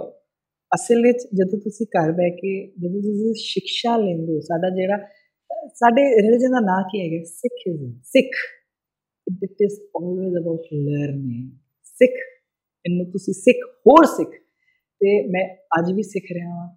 ਤੇ ਜੇ ਜਿੰਨਾ ਆਨੰਦ ਮੈਨੂੰ ਸਿੱਖਣ ਵਿੱਚ ਆਉਂਦਾ ਹੈ, ਮੈਨੂੰ ਕਿਸੇ ਮੈਂ ਰਿਆਜ਼ ਵੀ ਕਰਦਾ, ਮੈਂ ਪਰਫਾਰਮ ਵੀ ਕਰਦਾ। ਲੇਕਿਨ ਜੋ ਆਨੰਦ, ਜਦੋਂ ਮੇਰੇ ਫਾਦਰ ਮੈਨੂੰ ਸਿਖਾਉਂਦੇ, ਜਦੋਂ ਮੇਰੇ ਗੁਰੂ ਜੀ ਮੈਨੂੰ ਸਿਖਾਉਂਦੇ, ਮੈਨੂੰ ਤਾਂ ਲੱਗਦਾ ਹੈ, ਹਾਂ, ਅੱਜ ਮੇਰੀ ਆਤਮਾ ਦੀ ਤ੍ਰਿਪਤੀ ਹੋਈ ਹੈ। This is what I believe ਪੂਰੀ ਦੁਨੀਆ ਦੁਨੀਆ ਘੁੰਮਣ ਤੋਂ ਬਾਅਦ ਸਾਰਾ ਕੰਟਰੀ ਘੁੰਮਣ ਤੋਂ ਬਾਅਦ ਮੈਨੂੰ ਅੱਜ ਇਹ ਵੀ ਲੱਗਦਾ ਹੈ। ਤੁਸੀਂ ਤੁਸੀਂ ਦੱਸਿਆ ਬਹੁਤ ਸਾਰੇ ਤੁਸੀਂ ਇੰਟਰਨੈਸ਼ਨਲ ਟ੍ਰਿਪਸ ਕੀਤੇ ਐਂਡ ਬਹੁਤ ਵੱਡੇ ਵੱਡੇ ਇਵੈਂਟਸ 'ਚ ਪਰਫਾਰਮ ਕੀਤਾ ਹੈ ਗੈਸ ਤੁਸੀਂ ਵਰਲਡ ਇਕਨੋਮਿਕ ਫੋਰਮ 'ਚ ਵੀ ਕੀਤਾ ਹੋਇਆ ਹੈ। ਤੁਸੀਂ ਬਹੁਤ ਵੱਡੇ ਵੱਡੇ ਲੋਕਾਂ ਦੇ ਤੁਸੀਂ ਆਈ ਗੈਸ ਅੱਜ ਦੇ ਜਿਹੜੇ ਆਪਣੇ ਪ੍ਰਾਈਮ ਮਿਨਿਸਟਰ ਨੇ ਮੋਦੀ ਜੀ। ਉਹਨਾਂ ਅੱਗੇ ਵੀ ਕੀਤਾ ਹੋਇਆ ਤੀ 40 ਵਾਰੀ। 30 40 ਵਾਰੀ ਤੁਸੀਂ ਮੋਰੀ ਜੀ ਨੂੰ ਬਹੁਤ ਫੋਟੋਸ ਹੈਗੀਆਂ ਨੇ ਮੇਰੇ ਅੱਛਾ ਨਹੀਂ ਉਹਨਾਂ ਦਾ ਐਸਪੀ ਜੀ ਗਰੁੱਪ ਵੀ ਮੈਨੂੰ ਜਾਣ ਗਿਆ ਨਹੀਂ ਨਹੀਂ ਤੇ ਗੱਲ ਗੱਲ ਗੁਲ ਵੀ ਹੁੰਦੀ ਅਕਸਰ ਅਕਸਰ ਬਹੁਤ ਅਕਸਰ। ਮੋਦੀ ਜੀ ਦੇ ਨਾਲ ਤੇ ਮੇਰੀ ਅਸੀਂ ਇਕੱਠੇ ਲੰਚ ਕੀਤਾ ਹੈਗਾ ਆਫਟਰ ਦਾ ਪਰਫਾਰਮੈਂਸ ਅੱਛਾ ਹਾਂ ਹਾਂ। ਕਿਦਾਂ ਨੇ as a person very sweet person ਮਤਲਬ ਤੁਸੀਂ ਬਿਲੀਵ ਨਹੀਂ ਕਰੋਗੇ।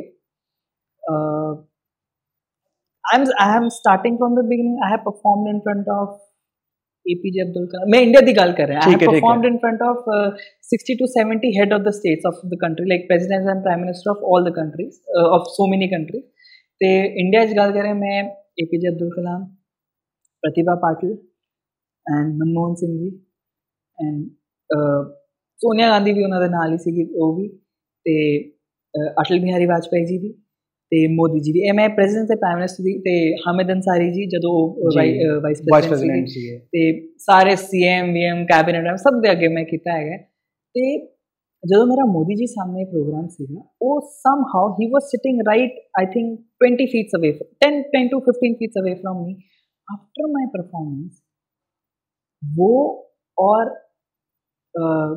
the president of France Emmanuel Macron ਉਹ ਲੋਕ ਕਿਸ ਮੇਰੇ ਮੋਦੀ ਜੀ ਲੈ ਕੇ ਆਏ ਉਹਨਾਂ ਨੂੰ। ਤੇ ਉਹਨਾਂ ਨੇ ਮੇਰੇ ਨਾਲ ਹੈਂਡਸ਼ੇਕ ਕੀਤਾ ਮੇਰੇ। ਨਾਲ 3-4 ਮਿੰਟ ਗੱਲ ਕੀਤੀ। ਤੇ ਇਮੈਨੂਅਲ ਮੈਕਰੋਨ ਨੇ ਵੀ ਮੇਰੇ ਨਾਲ ਗੱਲ ਕੀਤੀ ਬਹੁਤ ਉਹਨਾਂ ਨੂੰ ਅੱਛਾ ਲੱਗਿਆ। ਤੇ ਉਸ ਤੋਂ ਬਾਅਦ ਸਾਡਾ ਲੰਚ ਵੀ ਸੀਗਾ ਉੱਥੇ ਉਹਨਾਂ ਦੇ ਨਾਲ ਤੇ ਬਹੁਤ ਅੱਛਾ ਰਿਹਾ। ਉਸ ਤੋਂ ਪਹਿਲਾਂ ਤੇ ਮੈਂ ਫੇਰ ਬਜਾਤੀ ਤਦ ਉਹ ਸਾਡੀ ਡਿਪਲੋਮੈਟਿਕ ਵਿਜ਼ਿਟ ਸੀਗੀ ਬੰਗਲਾਦੇਸ਼ ਦੀ head of the state Sheikh Hasina ji.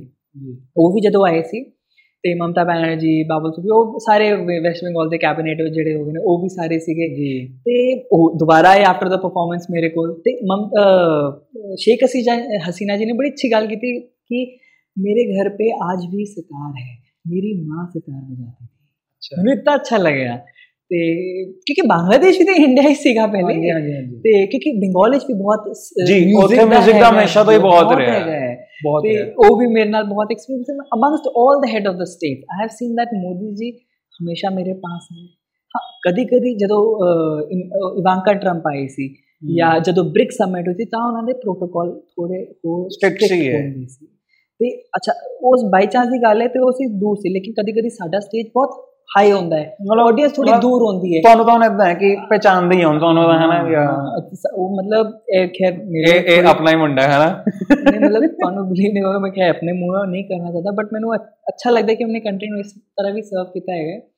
ਇੱਕ ਵਾਰੀ ਇਹ ਨਾ ਗਵਰਨਮੈਂਟ ਦਾ ਰੂਲ ਹੈਗਾ ਕਿ ਤੁਸੀਂ 3 ਸਾਲ ਤੋਂ ਪਹਿਲਾਂ ਇੱਕ ਆਰਟਿਸਟ ਰਿਪੀਟ ਨਹੀਂ ਕਰ ਸਕਦੇ। ਇਹ ਕੁਝ ਹੁੰਦੇ ਨੇ ਪ੍ਰੋਟੋਕੋਲ लेकिन स्पेशल केस में एक कुछ इमरजेंसी हुई थी and they didn't want to take any risk so they broke the protocol क्योंकि पीएमओ से ये ऑर्डर आया था ऑर्डर आया होता है दिस आर्टिस्ट वाओ तो ICCR the international council of cultural relation they had called me कि ध्रुव जी पीएमओ से ऑर्डर आया है। मतलब कि ये हमें ऑर्डर आया कि to ask your availability for so and so date मैंने कहा बट रीता जी अभी तो उनका जो नाम नहीं था तो डायरेक्टर ऑफ़ था कि अभी तो एक साल ही नहीं हुआ है तो कहता सर हम पूरी बैंड बजी पड़ी है पूरे आईसीसीआर की ये हो क्या गया है तो आप प्लीज़ देखिए अगर आप फ्री हैं तो आप करें मैंने कहा ठीक है तो then later I got to know the chief of protocol of PMO ਉਹਨਾਂ ਸਾਨੂੰ ਅਹ, ਉਹ ਜਦੋਂ ਲਾਸਟ ਟਾਈਮ ਮੇਰਾ ਪਰਫਾਰਮੈਂਸ ਸੁਣਿਆ ਉਹਨਾਂ ਕਿਹਾ ਕਿ ਇਹ ਹੀ ਆਰਟਿਸਟ ਚਾਹੀਦਾ ਹੈਗਾ ਤੁਹਾਨੂੰ ਤੇ ਮੈਨੂੰ ਪ੍ਰਾਊਡ ਫੀਲ ਹੋਇਆ ਇੰਨਾ ਓਨਰ ਫੀਲ ਹੋਇਆ ਮੈਂ ਵਾਹਿਗੁਰੂ ਜੀ ਨੂੰ ਤੇ ਆਪਣੇ ਪੇਰੈਂਟਸ ਨੂੰ ਆਪਣੇ ਗੁਰੂ ਜੀ ਨੂੰ ਇੰਨਾ ਥੈਂਕ ਕੀਤਾ ਕਿ ਤੁਹਾਡੀ ਬਲੇਸਿੰਗ ਤੁਹਾਡੇ ਹਾਰਡ ਵਰਕ ਨਾਲ ਕਿ ਰੂਲਸ ਵੀ ਤੋੜ ਕੇ ਤੁਹਾਨੂੰ ਬੁਲਾਇਆ ਜਾ ਰਿਹਾ ਬੁਲਾਇਆ ਹੈਗਾ ਮੈਨੂੰ। ਕੁਝ ਇਹਨਾਂ ਦੇ ਨਾਲ ਕਿ ਕਿਸੇ ਦੇ ਨਾਲ ਕੁਝ ਇੱਕ ਮੂਮੈਂਟ ਯਾਦ ਹੋਏ ਕੋਈ ਬਹੁਤ ਫਿਲਮ ਦੀ ਇੰਟਰਸਟਿੰਗ ਕੁਈਨ ਨਾਲ ਮੈਨੂੰ ਇੱਕ ਯਾਦ ਹੈ ਉਹ ਆਫਟਰ ਦਾ ਪਰਫਾਰਮੈਂਸ ਉਹ ਗ੍ਰੀਨ ਰੂਮ ਵਿੱਚ ਮਿਲੇ ਸੀ। ਅੱਛਾ। ਉਹ ਵੀ ਮੈਨੂੰ ਬਹੁਤ ਅੱਛਾ ਲੱਗਾ ਬਹੁਤ ਸਿਕਿਉਰਿਟੀ ਹੁੰਦੀ ਹੈ ਉਹਨਾਂ ਦੇ ਨਾਲ। ਤੇ ਹਾਮਿਦ ਅੰਸਾਰੀ ਸਾਹਿਬ ਉਹ ਮੇਰੀ ਫੋਟੋਜ਼ ਵੀ ਹੈਗੇ ਨੇ ਮਨਮੋਹਨ ਸਿੰਘ ਜੀ ਉਹ ਸਭ ਮਨਮੋਹਨ ਸਿੰਘ ਜੀ ਆਗੇ ਵੀ ਮੈਂ ਆਈ ਥਿੰਕ 7-8 ਵਾਰੀ ਪਰਫਾਰਮ ਤੇ ਕੀਤਾ ਹੀ ਹੈਗਾ। ਤੇ ਆਫਟਰ ਦਾ ਪਰਫਾਰਮੈਂਸ ਮਤਲਬ ਸਪੈਸ਼ਲੀ ਉਹ ਸਟੇਜ ਤੇ ਆਏ ਸਾਨੂੰ ਉਹਨਾਂ ਨੇ ਉਹ ਜਿਹੜੇ ਸਰਟੀਫਿਕੇਟ ਕਿਵੇਂ ਉਹ ਮੋਮੈਂਟਮ ਸ਼ਾਲ ਸ਼ੂਲ ਸਾਡੇ ਨੂੰ ਆਫਰ ਕੀਤੀ ਫਿਰ ਸਾਡਾ ਡਿਨਰ ਸੀਗਾ ਉਹਨਾਂ ਦੇ ਨਾਲ ਤੇ that was a very priceless moment ਉਹ ਲੋਕੀ ਬਹੁਤ ਪਸੰਦ ਕਰਦੇ ਨੇ ਸਾਨੂੰ ਲੱਗਦਾ ਹੈਗਾ ਬੜੇ ਲੇਕਿਨ I have seen that these people are very humble in nature ਤੁਸੀਂ ਮਤਲਬ ਇੰਨੇ ਟਾਈਮ ਤੋਂ ਪਰਫਾਰਮ ਕਰਦੇ ਆ ਰਹੇ ਹੋ ਹਨਾ? ਇੰਨੀ ਯੰਗ ਏਜ ਤੋਂ ਹੀ ਤੁਸੀਂ ਡਿਪਲੋਮੈਟਸ ਦੇ ਅੱਗੇ ਹਨਾ? State of head head of states ਦੇ ਅੱਗੇ ਤੁਸੀਂ ਪਰਫਾਰਮ ਕਰਦੇ ਆਏ ਹੋ। ਇੰਨੀਆਂ ਸਰਕਾਰਾਂ ਬਦਲਦੇ ਹੋਏ ਵੀ ਦੇਖ ਲੀਆਂ ਤੁਸੀਂ। ਤੁਹਾਨੂੰ ਕੀ ਲੱਗਦਾ ਕਿ ਓਵਰ ਦਾ ਟਾਈਮ ਇੱਕ ਬੜੀ ਇਸ ਗੱਲ ਦਾ ਜ਼ਿਕਰ ਕੀਤਾ ਜਾਂਦਾ ਹੈ ਕਿ ਜਿਹੜੇ ਆਪਣੇ ਵੱਡੇ ਵੱਡੇ ਲੋਕ ਨੇ ਇੰਡੀਅਨ ਕਲਾਸੀਕਲ 뮤직 ਦੇ ਉਹਨਾਂ ਦਾ ਜਿਹੜਾ ਤੁਸੀਂ ਸਮਝ ਲਓ ਜਿਹੜਾ ਲਾਸਟ ਵਾਲਾ ਟਾਈਮ ਹੁੰਦਾ ਉਹ ਕਾਫੀ ਬੁਰਾ ਨਿਕਲਦਾ ਹੈ ਬਿਕੋਜ਼ ਆਫ ਫਾਈਨੈਂਸ਼ੀਅਲ ਕੰਡੀਸ਼ਨ ਹੈ ਨਾ? ਬਿਲਕੁਲ ਬਿਲਕੁਲ ਬਿਲਕੁਲ। ਤੇ ਇਹਦੇ ਬਾਰੇ ਬਹੁਤ ਵਾਰ ਇੱਕ ਪੁਆਇੰਟ ਚੱਕਿਆ ਗਿਆ ਕਿ ਸਰਕਾਰ ਨੂੰ ਕੁਝ ਕਰਨਾ ਚਾਹੀਦਾ ਕੀ ਤੁਹਾਨੂੰ ਲੱਗ ਰਿਹਾ ਕਿ ਹੁਣ ਪਿਛਲੇ ਕੁਝ ਟਾਈਮ ਵਿੱਚ ਇਹ ਚੀਜ਼ ਬਦਲੀ ਹੈ? ਬਿਲਕੁਲ ਠੀਕ ਗੱਲ ਕਹਿ ਰਹੇ ਹੋ। ਇਹ ਜ਼ਰੂਰ ਬਦਲੀ ਲੇਕਿਨ ਮੈਂ ਤੁਹਾਨੂੰ ਇੱਕ ਗੱਲ ਦੱਸਦਾ ਇੱਕ ਇਹਦੇ ਵਿੱਚ ਨਾ ਥੋੜੀ ਬਹੁਤ ਗਲਤੀ ਜ਼ਿਆਦਾ ਨਹੀਂ ਮੈਂ ਕਹਿ ਰਿਹਾ। ਆਰਟਿਸਟ ਦੀ ਵੀ ਜੀ। ਮੈਂ ਨਾਂ ਨਹੀਂ ਲੈ ਰਿਹਾ। ਬਹੁਤ ਵੱਡੇ ਆਰਟਿਸਟ ਉਹਨਾਂ ਨੇ ਬਹੁਤ ਪਰਫਾਰਮੈਂਸ ਕੀਤੇ ਨੇ ਉਹਨਾਂ ਦੇ ਬੱਚੇ ਪਿੱਛੇ ਬਹਿ ਜਾਂਦੇ ਨੇ ਕੋਈ ਮਿਹਨਤ ਨਹੀਂ ਕਰ ਰਿਹਾ ਜਿਹੜੇ ਇਨਕਮ ਆ ਰਹੀ ਹੈ ਉਸੇ ਦਿਨ ਖਾਣ ਤੇ ਪੀਣੇ ਸਮਝ ਰਹੇ ਨਾ ਉਹ ਖਾਣਾ ਪੀਣਾ ਦੂਜੇ ਵਾਲਾ ਸਭ ਬਰਬਾਦ ਹੁਣ ਮੈਨੂੰ ਗੱਲ ਦੱਸੋ ਉਹ ਗਵਰਨਮੈਂਟ ਦੀ ਗਲਤੀ ਹੈ ਜਾਂ ਫਿਰ ਆਰਟਿਸਟ ਦੀ ਗਲਤੀ ਜੀ ਗਵਰਨਮੈਂਟ ਫਿਰ ਵੀ ਉਹਨਾਂ ਨੂੰ ਥੋੜਾ ਹੈਲਪ ਕਰ ਰਹੀ ਹੈ। ਸ਼ੋਜ਼ ਤੇ ਬੁਲਾ ਕੇ। ਗਵਰਨਮੈਂਟ ਸ਼ੋਜ਼ ਦੇ ਰਹੀ ਹੈ ਤੇ ਉਹਨਾਂ ਨੂੰ ਰੈਕਗਨੀਸ਼ਨ ਦਿੱਤੀ ਹੈ ਉਸ ਟਾਈਮ ਵਿੱਚ ਤੇ ਦੂਰਦਰਸ਼ਨ ਵਿੱਚ 올 ਇੰਡੀਆ ਰੇਡੀਓ ਵਿੱਚ ਬਥੇਰੀ ਜਗ੍ਹਾ ਉਹਨਾਂ ਨੂੰ ਰੈਕਗਨੀਸ਼ਨ ਦਿੱਤੀ ਹੈ। ਗਵਰਨਮੈਂਟ ਨੇ ਤੇ ਆਪਣਾ ਰੋਲ ਕੀਤਾ ਹੈਗਾ ਰਾਈਟ ਲੇਕਿਨ ਇੱਕ ਆਰਟਿਸਟ ਦਾ ਵੀ ਤੇ ਫਰਜ਼ ਹੈਗਾ ਨਾ ਜੇ ਤੁਸੀਂ ਵੀ ਤੇ 50 ਜਗ੍ਹਾ ਪਰਫਾਰਮ ਕਰ ਰਹੇ ਹੋ ਤੁਸੀਂ ਕਿਉਂ ਨਹੀਂ ਥੋੜਾ ਬਹੁਤ ਸੇਵ ਕਰਦੇ ਲੇਕਿਨ ਅੱਜ ਦੇ ਟਾਈਮ ਵਿੱਚ ਆਰਟਿਸਟ ਸਮਝ ਗਿਆ ਹੈ पहले आर्टिस्ट इज ना मैं देखो being artistic into this artistic community artist ਲੋਕੀ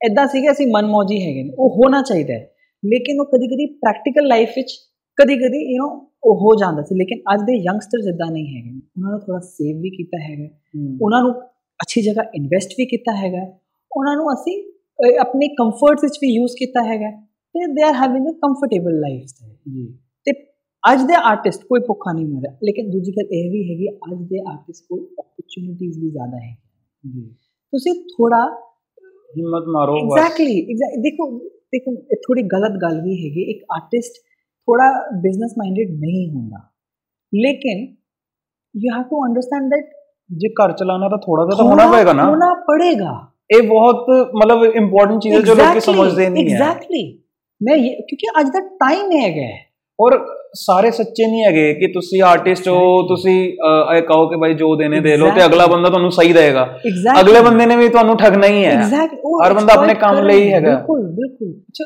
ਯੈਸ ਤੁਹਾਨੂੰ ਇਹ ਲੱਗਦਾ ਕਿ ਓਵਰ ਦਾ ਟਾਈਮ ਆਪਣਾ ਜਿੱਦਾਂ ਕਲਾਸੀਕਲ 뮤직 ਦੇ ਅਗਰ ਮੈਂ ਉਹਨਾਂ 28 28 ਸਾਲ 30 30 ਸਾਲ ਜਿਨ੍ਹਾਂ ਨੇ ਤਪੱਸਿਆ ਕੀਤੀ ਹੋਏ ਹੈ ਨਾ ਕਲਾਸੀਕਲ 뮤직 ਦੇ ਵਿੱਚ ਉਹ ਹੁਣ ਲੋਕੀ ਸਾਨੂੰ ਘੱਟ ਦਿਖਣਗੇ ਆਉਣ ਵਾਲੇ ਟਾਈਮ 'ਚ ਕਿਉਂਕਿ ਉਨੀ ਪੇਸ਼ੈਂਸ ਹੀ ਨਹੀਂ ਹੈਗੀ ਅੱਜ ਦੇ ਟਾਈਮ 'ਚ ਅਗਰ ਮੈਂ ਮੈਂ ਸਮਝਾਂ ਮੈਨੂੰ ਲੱਗਦਾ ਕੋਈ ਕੋਈ ਵੀ ਇਨਸਟਰੂਮੈਂਟ ਚੱਕੇ ਜਾਂ ਕੁਝ ਵੀ ਪਕੜੇ ਹਨਾ?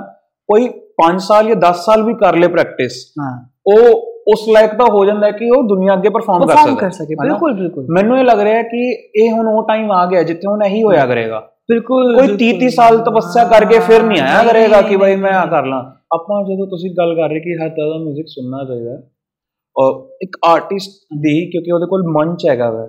ਹਨਾ? ਉਹਦੇ ਕੋਲ ਲੋਕ ਹੈਗੇ ਨੇ ਉਹਦੇ ਕੋਲ ਆਡੀਅנס ਹੈਗੀ ਹੈ। ਹਾਂਜੀ। ਤੁਹਾਨੂੰ ਕੀ ਲੱਗਦਾ ਕਿ ਕੀ ਰਿਸਪੌਂਸਿਬਿਲਿਟੀ ਹੁੰਦੀ ਆ ਇੱਕ ਆਰਟਿਸਟ ਦੀ?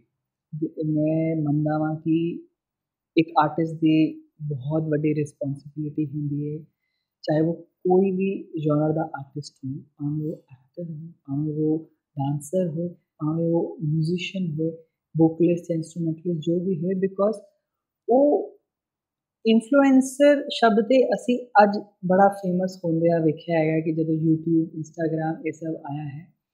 ਲੇਕਿਨ artist has been an influencer since so many hundreds of years ਪੀਰ ਪੈਗੰਬਰ ਤੋਂ ਸ਼ੁਰੂ ਹੋ ਜਾਂਦੇ ਐਗਜ਼ੈਕਟਲੀ ਐਗਜ਼ੈਕਟਲੀ ਉਹਨਾਂ ਨੇ ਵੀ ਇਨਫਲੂਐਂਸ ਕੀਤਾ ਸਾਡੀ ਆਈਡੀਓਲੋਜੀਜ਼ ਨੂੰ। ਐਗਜ਼ੈਕਟਲੀ ਪੇਂਟਰ ਕਿੰਨਾ ਵੱਡਾ ਇਨਫਲੂਐਂਸਰ ਹੈਗਾ ਪਹਿਲੇ ਦੇ ਆਰਟਿਸਟ ਯੂਰਪ ਤੁਸੀਂ ਜਾ ਕੇ ਵੇਖੋਗੇ ਰੈਨੇਸਾਂਸ ਪੀਰੀਅਡ ਵਿੱਚ ਇਸ ਤਰ੍ਹਾਂ ਦਾ ਆਰਟ ਬੈਨ ਸੀਗਾ। ਇਸ ਤਰ੍ਹਾਂ ਦਾ ਆਰਟ ਅਲਾਉਡ ਸੀਗਾ। ਕਿਉਂ? ਕਿਉਂਕਿ ਇੱਕ ਆਰਟਿਸਟ ਪੂਰੀ ਸੋਸਾਇਟੀ ਦਾ ਮਾਈਂਡਸੈਟ ਬਦਲਣ ਰੱਖਣ ਦੀ ਸ਼ਮਤਾ ਰੱਖਦਾ ਹੈ ਜੀ। ਤੇ ਅੱਜ ਦੇ ਹਿਸਾਬ ਨਾਲ ਮੈਨੂੰ ਲੱਗਦਾ ਹੈ ਤੁਸੀਂ ਐਜ਼ ਐਨ ਆਰਟਿਸਟ ਤੁਸੀਂ ਕੀ ਪੋਰਟਰੇਟ ਕਰਨਾ ਚਾਹੁੰਦੇ ਹੋ ਆਪਣੇ ਆਡੀਅנס ਨੂੰ? ਤੁਸੀਂ ਜੋ ਤੁਸੀਂ ਐਕਸਪੈਕਟ ਕਰਦੇ ਹੋਗੇ ਹੋ ਜੋ ਤੁਸੀਂ ਆਡੀਅנס ਔਰ ਕਿ ਸਾਡੀ ਆਵਾਮ ਇਸ ਤਰ੍ਹਾਂ ਦਾ ਸੋਚੇ ਇਹ ਇਨਫੋਰਮੇਸ਼ਨ ਉਹਦੇ ਕੋਲ ਜਾਏ ਉਹਨਾਂ ਦੇ ਕੋਲ ਇਹ ਇਹ ਗੁੱਡਨੈਸ ਉਹਨਾਂ ਦੇ ਕੋਲ ਜਾਏ ਇਹ ਪੋਜ਼ਿਟਿਵਿਟੀ ਉਹਨਾਂ ਦੇ ਇਹ ਪੀਸ ਉਹਨਾਂ ਦੇ ਕੋਲ ਜਾਏ ਤੁਸੀਂ ਉਸ ਤਰ੍ਹਾਂ ਦਾ ਆਰਟ ਪ੍ਰੈਜ਼ੈਂਟ ਕਰੋ ਜੀ। ਲੇਕਿਨ ਤੁਸੀਂ ਸਮਝੋ ਦੂਜੇ ਪਾਸੇ ਵਾਲੇ ਜਾਣ ਵਾਲੇ ਵੀ ਉਹ ਕਿਉਂਕਿ ਪਤਾ ਉਹ ਈਜ਼ੀ ਹੈਗਾ ਤੇ ਲੋਕੀ ਜਲਦੀ ਜ਼ਿਆਦਾ ਤੋਂ ਅਟਰੈਕਟ ਹੋਣਗੇ ਉਹਨਾਂ ਨੂੰ ਵਿਊਜ਼ ਮਿਲ ਜਾਣਗੇ। ਤਾਂ ਕਰਕੇ ਸੋ ਤਾਂ ਮੈਨੂੰ ਇਹ ਜ਼ਰੂਰ ਲੱਗਦਾ ਹੈਗਾ ਇੱਕ ਆਰਟਿਸਟ ਫੇਮਸ ਬੜਾ ਹੋ ਜਾਂਦਾ ਹੈਗਾ ਤੇ it is not only his art form ਜੋ ਉਹ artist how he. Reacts to any any statement ਉਹ ਕੀ ਕਹਿੰਦਾ ਹੈਗਾ ਉਹ ਕੀ ਸਟੇਟਮੈਂਟ ਦਿੰਦਾ ਹੈਗਾ ਉਹ ਕੀ ਪੋਸਟਸ ਕਰਦਾ ਹੈਗਾ ਉਹਨੂੰ ਬਹੁਤ ਸੋਚ ਸਮਝ ਕੇ ਕਰਨਾ ਚਾਹੀਦਾ ਕਿਉਂਕਿ ਉਹਦੀ ਆਰਟ ਫਾਰਮ ਪਿੱਛੇ ਉਹਨਾਂ ਦੇ ਬੜੇ ਫੈਨਸ ਬਣੇ ਨੇ ਤੇ ਅੱਜ ਉਹ ਬੰਦਾ ਬਹੁਤ ਲੋਕਾਂ ਨੂੰ ਇਨਫਲੂਐਂਸ ਰੱਖਣ ਦੀ ਸ਼ਮਤਾ ਰੱਖਦਾ ਹੈ। ਆਪਾਂ ਮਤਲਬ ਜਿੱਦਾਂ ਆਪਾਂ ਗੱਲ ਕਰ ਰਹੇ ਹਾਂ ਕਿ ਆਰਟਿਸਟ ਦੀ ਰਿਸਪੌਂਸਿਬਿਲਿਟੀ ਤੇ ਉਹਦੇ 'ਚ ਫਿਰ ਆਪਾਂ ਤੁਹਾਨੂੰ ਕੀ ਫੀਲ ਹੁੰਦਾ ਹੈ ਕਿ ਜਦੋਂ ਆਪਾਂ ਦੇਖਦੇ ਕਿ ਇਹੋ ਜਿਹੇ ਗਾਣੇ ਬੰਦੇ ਜਿਸ 'ਚ ਆਪਾਂ ਗਨ ਵਾਇਲੈਂਸ ਠੀਕ ਹੈ ਔਮਨ ਆਬਜੈਕਟੀਫਾਈ ਕੀਤੀ ਜਾਂਦੀ ਹੈ ਹਨਾ? ਇਹ ਕੀ ਕਿੰਨੀ ਕੁ ਦੇਰ ਤੱਕ ਇਹਦਾ ਚੱਲੇਗਾ ਔਰ ਕੀ ਤੁਹਾਨੂੰ ਲੱਗਦਾ ਹੈ ਕਿ ਕੀ ਹੋ ਸਕਦਾ ਕੀ ਨਹੀਂ ਹੋ ਸਕਦਾ? ਦੇਖੋ ਮਤਲਬ ਮੇਰੀ ਕਿਸੇ ਵੀ ਆਰਟਿਸਟ ਨਾਲ ਮੇਰੀ ਕੋਈ ਉਹ ਨਹੀਂ ਹੈ। ਮੈਨੂੰ ਐਦਾਂ ਲੱਗਦਾ ਕਿ ਯਾਰ ਕਿ ਜਿੱਦਾਂ ਮੈਂ ਬਹੁਤ ਜ਼ਿਆਦਾ ਫਾਲੋਅਰ ਆ ਹਾਂਜੀ ਹਾਂਜੀ। ਜਿੱਦਾਂ ਗੁਰਦਾਸ ਮਾਨ ਸਾਹਿਬ ਹੋ ਗਏ ਹਨਾ? ਆਪਣੇ ਹੰਸਰਾਜ ਹੰਸੀ ਹੋ ਗਏ ਹਨਾ? ਫਿਰ ਅੱਜ ਦੇ ਟਾਈਮ ਅਗਰ ਮੈਂ ਗੱਲ ਕਰਾਂ ਤੇ ਮੈਨੂੰ ਸਤਿੰਦਰ ਸਰਤਾਜ ਜੀ ਹੋ ਗਏ ਹਨਾ? ਕਿ ਜੋ ਉਹ ਲਿਖ ਰਹੇ ਨੇ ਜੋ ਕੰਪੋਜ਼ ਕੰਪੋਜ਼ ਕਰ ਰਹੇ ਸਭ ਕੁਝ ਜੋ ਕਰ ਰਹੇ ਨੇ ਜੋ ਲਿਖ ਰਹੇ ਨੇ ਸਾਡੀ ਐਨੀ ਕੈਪੈਸਿਟੀ ਨਹੀਂ ਹੈ ਕਿ ਅਸੀਂ ਉਹ ਸਮਝ ਵੀ ਸਕੀਏ। ਕਰ ਨਹੀਂ ਹੈ ਨਹੀਂ ਹੈ। ਮੈਂ ਉਹਨਾਂ ਦੇ ਕਈ ਗਾਣੇ ਸੁਣ ਕੇ ਮੈਨੂੰ ਇਦਾਂ ਲੱਗਦਾ ਯਾਰ ਕਿ ਕਾਸ਼ ਮੈਨੂੰ ਪੰਜਾਬੀ ਇੰਨੀ ਆਉਂਦੀ ਹੁੰਦੀ। ਹਾਂ ਠੀਕ ਹੈ? ਫਿਰ ਜੇ ਪੰਜਾਬੀ ਇੰਨੀ ਆਉਂਦੀ ਹੁੰਦੀ ਫਿਰ ਮੈਂ ਸੋਚਦਾ ਕਿ ਕਾਸ਼ ਮੈਂ ਇਹੋ ਜਿਹਾ ਕਦੀ ਸੋਚ ਪਾਉਂਦਾ। ਸੋਚ ਪਾਉਂਦਾ ਕੀ ਬਾਤ ਹੈ ਵੈਰੀ ਬਿਊਟੀਫੁਲ ਮਤਲਬ ਮੈਨੂੰ ਲੱਗਦਾ ਕਿ ਇਹੋ ਹੋਰ ਇਹੋ ਜਿਹੇ ਲੋਕਾਂ ਨੂੰ ਲੋਕੀ ਅੱਜ ਦੇ ਟਾਈਮ 'ਚ ਇੰਨਾ ਨਹੀਂ ਫੋਲੋ ਕਰ ਰਹੇ ਜਿੰਨਾ ਉਹਨਾਂ ਨੂੰ ਫੋਲੋ ਕਰ ਰਹੇ ਆ ਜਿਹੜੇ ਸਿਰਫ ਤੁਹਾਡੀ ਈਗੋ ਬੂਸਟ ਕਰ ਰਹੇ ਨੇ ਆਪਣਾ ਗਨ ਕਲਚਰ ਗੱਡੀਆਂ ਦਾ ਸ਼ੌਂਕ। ਆਪਾਂ ਪੰਜਾਬੀ ਐਕਚੁਅਲ 'ਚ ਇਹ ਨਹੀਂ ਹੈਗੇ ਆ। ਪਤਾ ਨਹੀਂ ਕਿਉਂ ਅਸੀਂ ਅਸੀਂ ਜਦੋਂ ਬਾਹਰ ਜਾਂਦੇ ਆ ਨਾ ਬਾਕੀ ਸਟੇਟਸ ਵਿੱਚ ਇੰਨਾ ਗਾਣਿਆਂ ਨੇ ਨਾ ਪੰਜਾਬੀਆਂ ਦੀ ਪਰਸੈਪਸ਼ਨ ਚੇਂਜ ਕਰਤੀ ਹੈ। ਚੇਂਜ ਕਰਤੀ ਹੈਗੀ ਹੈ। ਸੱਚੀ ਗੱਲ ਹੈ ਚੇਂਜ ਕਰਤੀ ਹੈਗੀ ਹੈ। ਬਿਲਕੁਲ ਤੁਸੀਂ ਸਹੀ ਕਹਿ ਰਹੇ ਹੋ। ਉਹ ਦੇਖੋ ਮੈਂ ਇਹ ਚੀਜ਼ ਕਹਾਂਗਾ ਕਿ ਉਹਨਾਂ ਯੰਗਸਟਰਸ ਨੂੰ ਜਲਦੀ ਇਨਫਲੂਐਂਸ ਕਰਨ ਲਈ ਕਿਉਂਕਿ ਕਦੇ ਕਦੇ ਨਾ ਇਸ ਤਰ੍ਹਾਂ ਦੀ ਚੀਜ਼ਾਂ ਜਲਦੀ ਅਟਰੈਕਟ ਕਰਦੀਆਂ ਨੇ।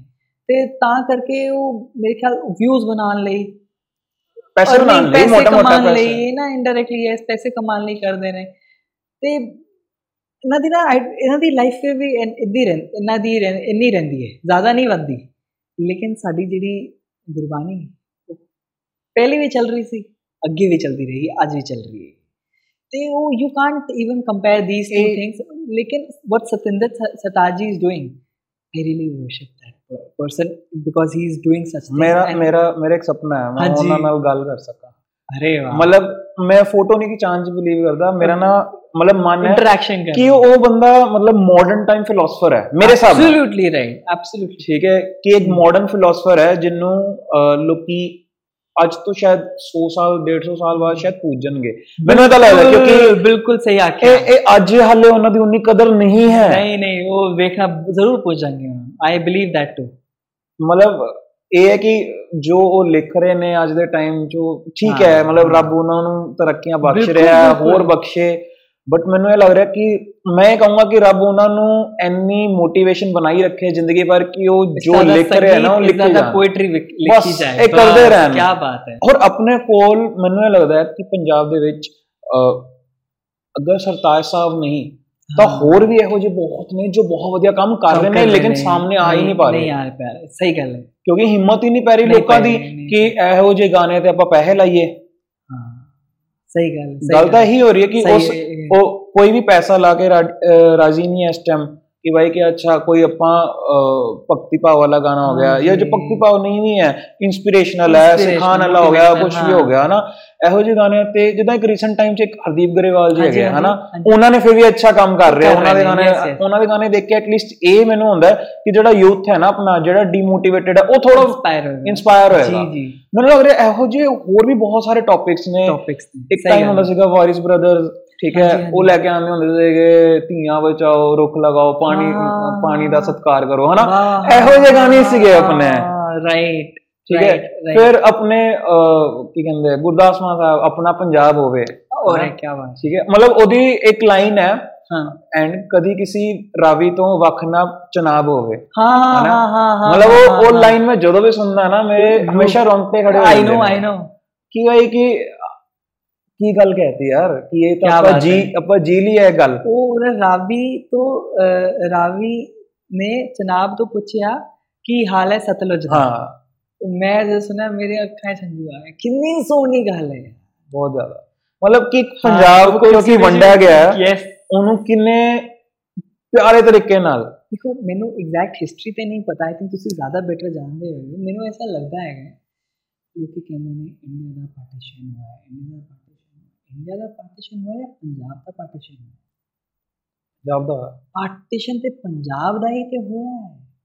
ਕਿ ਉਸ ਪਾਸੇ ਤੇ ਪੂਰਾ ਪੰਜਾਬ ਹੀ ਸੀ। ਕਿਹੜਾ ਔਰ ਇੰਡੀਆ ਦਾ ਪਾਰਟੀਸ਼ਨ ਹੋਇਆ। ਬਾਕੀ ਪੂਰਾ ਇੰਡੀਆ ਤੇ ਸੇਫ ਹੀ ਸੀ। ਤੇ ਓਨਲੀ ਜਿੰਨੀ ਪੂਰਾ ਕਲਚਰ ਉਥਲ ਪੁਥਲ ਹੋਇਆ ਤੇ ਪੰਜਾਬੀਆਂ ਦਾ ਹੋਇਆ ਹੈ। ਸਹੀ ਗੱਲ ਮੈਨੂੰ ਇਹ ਬਲੀਵ ਲਾਈਨ ਤਾਂ ਵਿੱਚ ਸਾਡੇ ਥਰੂ ਖਿੱਚੀ ਗਈ ਹੈ। ਐਗਜ਼ੈਕਟਲੀ ਆਪਾਂ ਜਦੋਂ ਪੰਜਾਬੀ 뮤직 ਦੀ ਗੱਲ ਕਰਦੇ ਆ ਤੇ ਪੰਜਾਬੀ 뮤직 ਅਧੂਰਾ ਹੋਇਆ ਪੰਜਾਬੀ ਫੋਕ 뮤직 ਦੀ ਗੱਲ ਕੀਤੀ ਦੇ ਨੇ ਹਾਂਜੀ ਜਾਂ ਆਪਾਂ ਕਹਿ ਸਕਦੇ ਹਾਂ ਕਿ ਸ਼ਾਇਦ ਪੰਜਾਬੀ 뮤직 ਪੰਜਾਬੀ ਫੋਕ 뮤직 ਹੀ ਪੰਜਾਬੀ ਬਿਲਕੁਲ। 뮤직 ਹੈ ਬਿਲਕੁਲ ਅਹ, ਕੀ ਓਪੀਨੀਅਨ ਹੈ ਤੁਹਾਡਾ ਉਹਦੇ ਬਾਰੇ ਕਿ ਅੱਜ ਉਹ ਕਿੱਥੇ ਹੈ ਕਿੱਥੇ ਨਹੀਂ ਹੈ ਅਹ ਮੇਰਾ ਇਹ ਮੰਨਣਾ ਹੈਗਾ ਕਿ ਐਕਚੁਅਲੀ ਰਿਐਲਿਟੀ ਵੀ ਇਹ ਹੈਗੀ ਹੈ any form of 뮤직 was actually derived from folk 뮤직 basically 뮤직 ਕੁਝ ਨਹੀਂ ਸੀਗਾ ਇੱਕ ਛੋਟਾ ਜਿਹਾ ਕਮਿਊਨਿਟੀ ਦਾ ਐਂਟਰਟੇਨਮੈਂਟ ਰਿਲੈਕਸੇਸ਼ਨ ਦਾ ਇੱਕ ਸੋਰਸ ਆਫ ਮੀਡੀਅਮ ਸੀਗਾ ਕਿਉਂਕਿ ਪਹਿਲੇ ਟੀਵੀ ਸ਼ੀਵੀ ਤੇ ਇਦਾਂ ਦੇ ਹੁੰਦੇ ਨਹੀਂ ਸੀ ਤੇ ਲੋਕੀ ਆਪਸ ਵਿੱਚ ਹੀ ਗਾ ਵਜਾ ਕੇ ਫੋਕ 뮤직 ਕਰਦੇ ਸੀ ਉਹੀਓ ਫੋਕ 뮤직 ਤੇ ਨਾਲ ਨਾਲ ਡਿਵੋਸ਼ਨਲ 뮤직 ਵੀ ਬਣਿਆ ਤੇ ਉਹੀਓ ਫੋਕ ਤੇ ਡਿਵੋਸ਼ਨਲ 뮤직 ਤੋਂ ਨਿਕਲ ਕੇ ਉਹ ਐਂਟਰਟੇਨਮੈਂਟ ਵੀ ਬਣਿਆ ਤੇ ਉਹਦੇ ਨਾਲ ਉਹ ਰਾਗ ਤੇ ਧੁਨ ਤੇ ਲਾਈਟ ਉਹ ਸਭ ਕੁਝ ਉਸੇ 뮤직 ਤੋਂ ਹੀ ਡਰਾਈਵਡ ਹੋਇਆ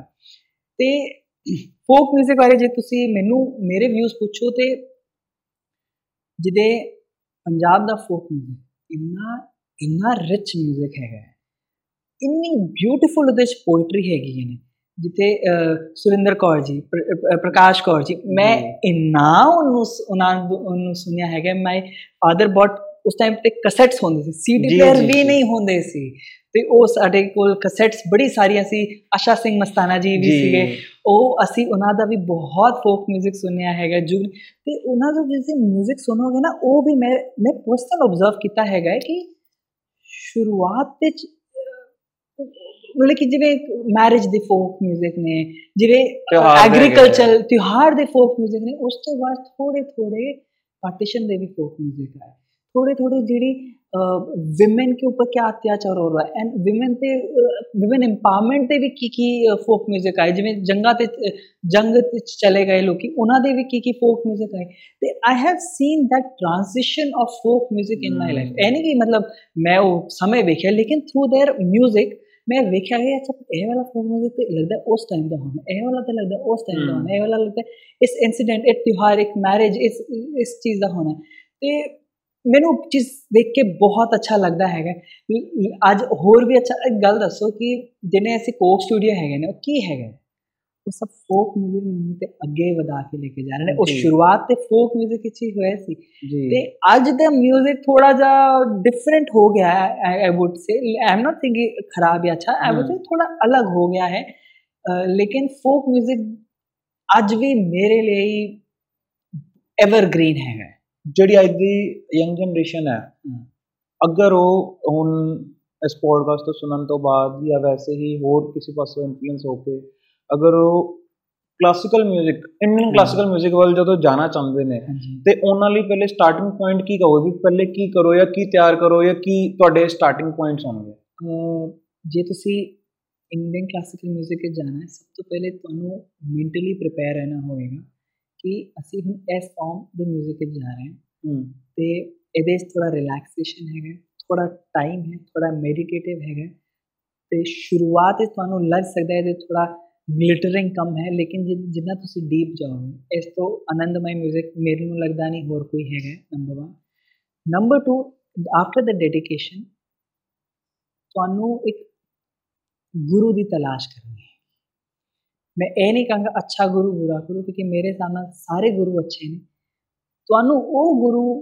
ਵੇਖਣਾ ਹੈ ਕਿ ਜਿਹਦੇ ਨਾਲ ਤੁਹਾਨੂੰ ਤੁਹਾਡੀ ਫ੍ਰੀਕੁਐਂਸੀ ਮੈਚ ਹੋਵੇ ਜੀ ਉਹ ਗੁਰੂ ਜਿਹੜਾ ਉਹ ਕਿਨੂੰ ਇੱਕ ਗੁਰੂ ਦੀ ਵੀ ਬੜੀ ਰਿਸਪੌਂਸਿਬਿਲਿਟੀ ਹੁੰਦੀ ਹੈ ਇਸ ਫਾਰਮ ਆਫ 뮤직 ਨੂੰ ਅੱਗੇ ਲੈ ਕੇ ਜਾਣ ਦੀ ਜੀ। ਜੇ ਗੁਰੂ ਇਸ ਤਰ੍ਹਾਂ ਪ੍ਰੈਜ਼ੈਂਟ ਕਰੇ 뮤직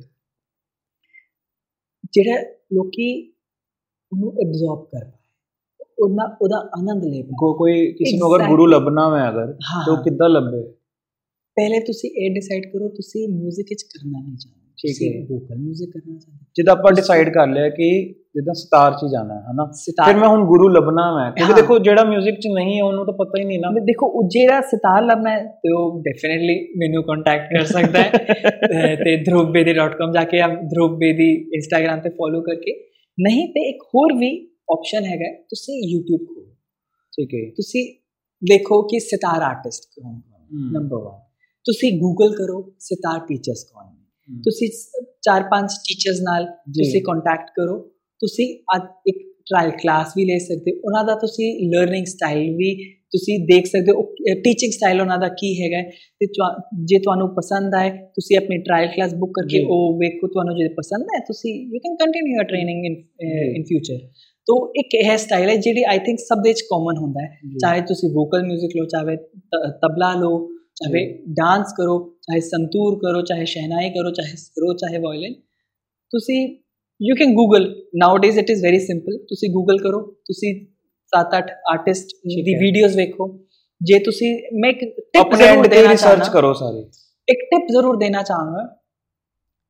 Before you finalize a teacher ਤੁਸੀਂ ਉਹਨਾਂ ਦੀ ਵੀਡੀਓਜ਼ ਵੇਖੋ ਤੁਸੀਂ ਉਹਨਾਂ ਦਾ ਟੈਲੈਂਟ ਵੇਖੋ ਲੇਕਿਨ ਇਹ ਜ਼ਰੂਰੀ ਨਹੀਂ ਇੱਕ ਅੱਛਾ ਪਰਫਾਰਮਿੰਗ ਆਰਟਿਸਟ ਇੱਕ ਅੱਛਾ ਆਰਟਿਸਟ ਹੋਏ ਅ, ਇੱਕ ਇੱਕ ਅੱਛਾ ਟੀਚਰ ਹੋਏ ਜਾਂ ਫਿਰ ਇੱਕ ਅੱਛਾ ਟੀਚਰ ਇੱਕ ਪਰਫਾਰਮਿੰਗ ਆਰਟਿਸਟ ਹੋਏ ਹਮ, it, boy, it's a very rare combination which I'm lucky to have as my gurus and to which I also you know ਮੈਂ ਕੋਸ਼ਿਸ਼ ਕਰਾਂ ਮੈਂ ਵੀ ਉਹ ਬਣਨ ਦੀ ਕੋਸ਼ਿਸ਼ ਕਰਾਂ ਜੀ ਜਿਹੜਾ ਇੱਕ ਅੱਛਾ ਪਰਫਾਰਮਿੰਗ ਆਰਟਿਸਟ ਨਾਲ ਇੱਕ ਅੱਛਾ ਟੀਚਰ ਵੀ ਬਣੇ ਇੱਕ ਅੱਛਾ ਗੁਰੂ ਵੀ ਬਣੇ ਤੇ the best is you look for a few names and ਤੁਸੀਂ ਟ੍ਰਾਈ ਕਲਾਸ ਬੁੱਕ ਕਰੋ ਉਹਨਾਂ ਦੀ ਵੀਡੀਓ ਜ਼ਰੂਰ ਵੇਖੋ।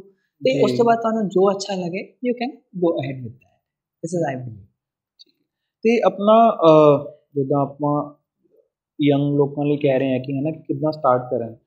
ਐਜ਼ ਅ ਕਰੀਅਰ ਬਹੁਤ ਲੋਕ ਸਕੈਪਟੀਕਲ ਨੇ ਕਿਉਂਕਿ ਲੋਕੀ ਐਂਡ 'ਚ ਤਾਂ ਹੀ ਦੇਖਦੇ ਨੇ ਯਾਰ ਕਿ ਜਿਹੜਾ ਗਾਣਾ ਜਲਦੀ ਬਣ ਜਾਏ। ਹਾਂ। ਤੇ ਜਿਹੜਾ ਚੱਲ ਰਿਹਾ ਵਾ ਉਹਦੇ 'ਚ ਹੀ ਪੈਸੇ ਨੇ। ਐਜ਼ ਅ ਕਰੀਅਰ ਅਗਰ ਗੱਲ ਕਰੀਏ ਵੀ ਹੁਣ ਹਰ ਕੋਈ ਜਦੋਂ ਆਰਟ ਫਾਰਮ ਚੂਜ਼ ਕਰਦਾ ਹੈ ਜੀ ਉਹਦਾ ਦਿਮਾਗ 'ਚ ਇੱਕ ਡਾਊਟ ਹਮੇਸ਼ਾ ਹੁੰਦਾ ਹੈ ਕਿ ਹੁਣ ਕੋਈ ਇਹ ਨਹੀਂ ਸੋਚਦਾ ਕਿ ਅੱਛਾ ਕਿ ਮਿਹਨਤ ਕਰੀ ਜਾਓ ਫਲ ਆਪਣੇ ਆਪ ਮਿਲ ਜਾਏਗਾ Absolutely right. ਹੁਣ ਲੋਕੀ ਪਹਿਲੇ ਸੋਚਦੇ ਕਿ ਫਲ ਜਲਦੀ ਕਿੱਥੋਂ ਮਿਲੇਗਾ ਯੈਸ ਔਰ ਫਲ ਮਿਲੇਗਾ ਵੀ ਜਾਂ ਨਹੀਂ ਮਿਲੇਗਾ ਫਿਰ ਹੀ ਮੈਂ Absolutely. ਮਿਹਨਤ ਕਰਾਂਗਾ ਹਨਾ ਐਬਸੋਲੂਟਲੀ ਪਹਿਲੇ ਨਹੀਂ ਹੁੰਦਾ ਸੀ ਇਦਾਂ ਹੁਣ ਇਦਾਂ ਮੈਂ ਕਿਉਂਕਿ ਏਦਾਂ। ਇੰਪੇਸ਼ੈਂਟ ਵੀ ਹੋ ਗਏ ਲੋਕ ਐਂਡ Yes. ਪਲੱਸ ਲੋਕਾਂ ਨੂੰ ਲੋਕਾਂ ਦੀ ਜ਼ਰੂਰਤਾਂ ਵੀ ਵਧੀਆਂ ਨੇ। ਪਹਿਲੇ ਸਿੰਪਲ ਰਹਿਣਾ ਖਾਣਾ ਪਹਿਲੇ ਤਾਂ ਆਪਣਾ ਹੀ ਖੇਤ ਹੁੰਦਾ ਸੀਗਾ ਖਾਣਾ ਪੀਣਾ ਹੁੰਦਾ ਸੀ ਸਭ ਕੁਝ ਤੇ ਹੁਣ ਲੇਕਿਨ ਜ਼ਰੂਰਤਾਂ ਵਧੀਆਂ ਨੇ। ਜਿਸ ਕਰਕੇ ਹੁਣ ਅਗਰ ਅੱਜ ਦਾ ਯੰਗ ਬੰਦਾ ਜਾਏਗਾ ਉਹ ਇਹ ਤਾਂ ਪੱਕਾ ਹੀ ਸੋਚ ਕੇ ਜਾਏਗਾ ਕਿ ਭਾਈ ਕਿ ਇੱਥੇ ਮੇਰੀ ਰੋਜ਼ੀ ਰੋਟੀ ਚੱਲੇਗੀ ਉਹ ਕਿੰਨੀ ਚੱਲੇਗੀ। ਤੇ ਇਸ ਦੇ ਬਾਰੇ ਤੁਹਾਡਾ ਕੀ ਓਪੀਨੀਅਨ ਹੈ ਕਿ ਅਗਰ ਕਲਾਸਿਕਲ 뮤직 ਚ ਕੋਈ ਜਾਣਾ ਹੈ ਕੋਈ ਜਾ ਰਿਹਾ ਹੈ ਉਹਦੇ ਲਈ ਕੀ ਅਰਨਿੰਗ ਓਪਰਚ्युनिटी ਸਹੀ ਨਹੀਂ ਜਾਂ ਨਹੀਂ? ਬਿਲਕੁਲ। ਮੈਂ बड़ी अच्छी गल पूछना चाहना what would you say about a person who want to indulge in the career of sports वेख्या जाए संगीत नालों की कट ऑपरचुनिटी जे। तुम चल जाओ तो इन्नी करियर स्पैन इन्नी इनकम हो जाएगी कि तुसी थोड़ी लाइफ चल जाएगी। जी। एक्चुअली वेख्या जाए जे ना चले ते जे एथलीट इन्ने सारे एथलीट वेखे हैं ऐसी जेडे ਉਸ ਲੈਵਲ ਤੱਕ ਉਹਨਾਂ ਦਾ ਕੈਲੀਬਰ ਹੈ ਲੇਕਿਨ ਉਹ ਟੀਮ ਵਿੱਚ ਕਦੀ ਕਦੀ ਸਿਲੈਕਟ ਨਹੀਂ ਹੋ ਪਾਏ ਜਾਂ ਕਦੀ ਕਦੀ ਇੰਡੀਆ ਸਿਲੈਕਟ ਨਹੀਂ ਹੋ ਪਾਏ ਕਈ ਵਾਰ ਇੰਜਰੀ ਹੋ ਜਾਂਦੀ ਹੈ ਬਿਲਕੁਲ ਮੌਕੇ ਤੇ ਆ ਕੇ ਐਗਜ਼ੈਕਟਲੀ ਐਗਜ਼ੈਕਟਲੀ ਤੇ any field I would say has its own pros and cons ਅਗਰ ਤੁਸੀਂ ਬਿਜ਼ਨਸ ਵਿੱਚ ਹੀ ਕਹੋ ਤੁਸੀਂ ਪੂਰੀ ਆਪਣੀ ਇਨਵੈਸਟਮੈਂਟ ਲਾਤੀ ਬਾਈ ਚਾਂਸ ਨਾ ਚਲੇ ਉਹ ਮੈਨੂੰ ਲੱਗਦਾ ਹੈ ਕਿ that depends upon your dedication that depends upon your blessings also.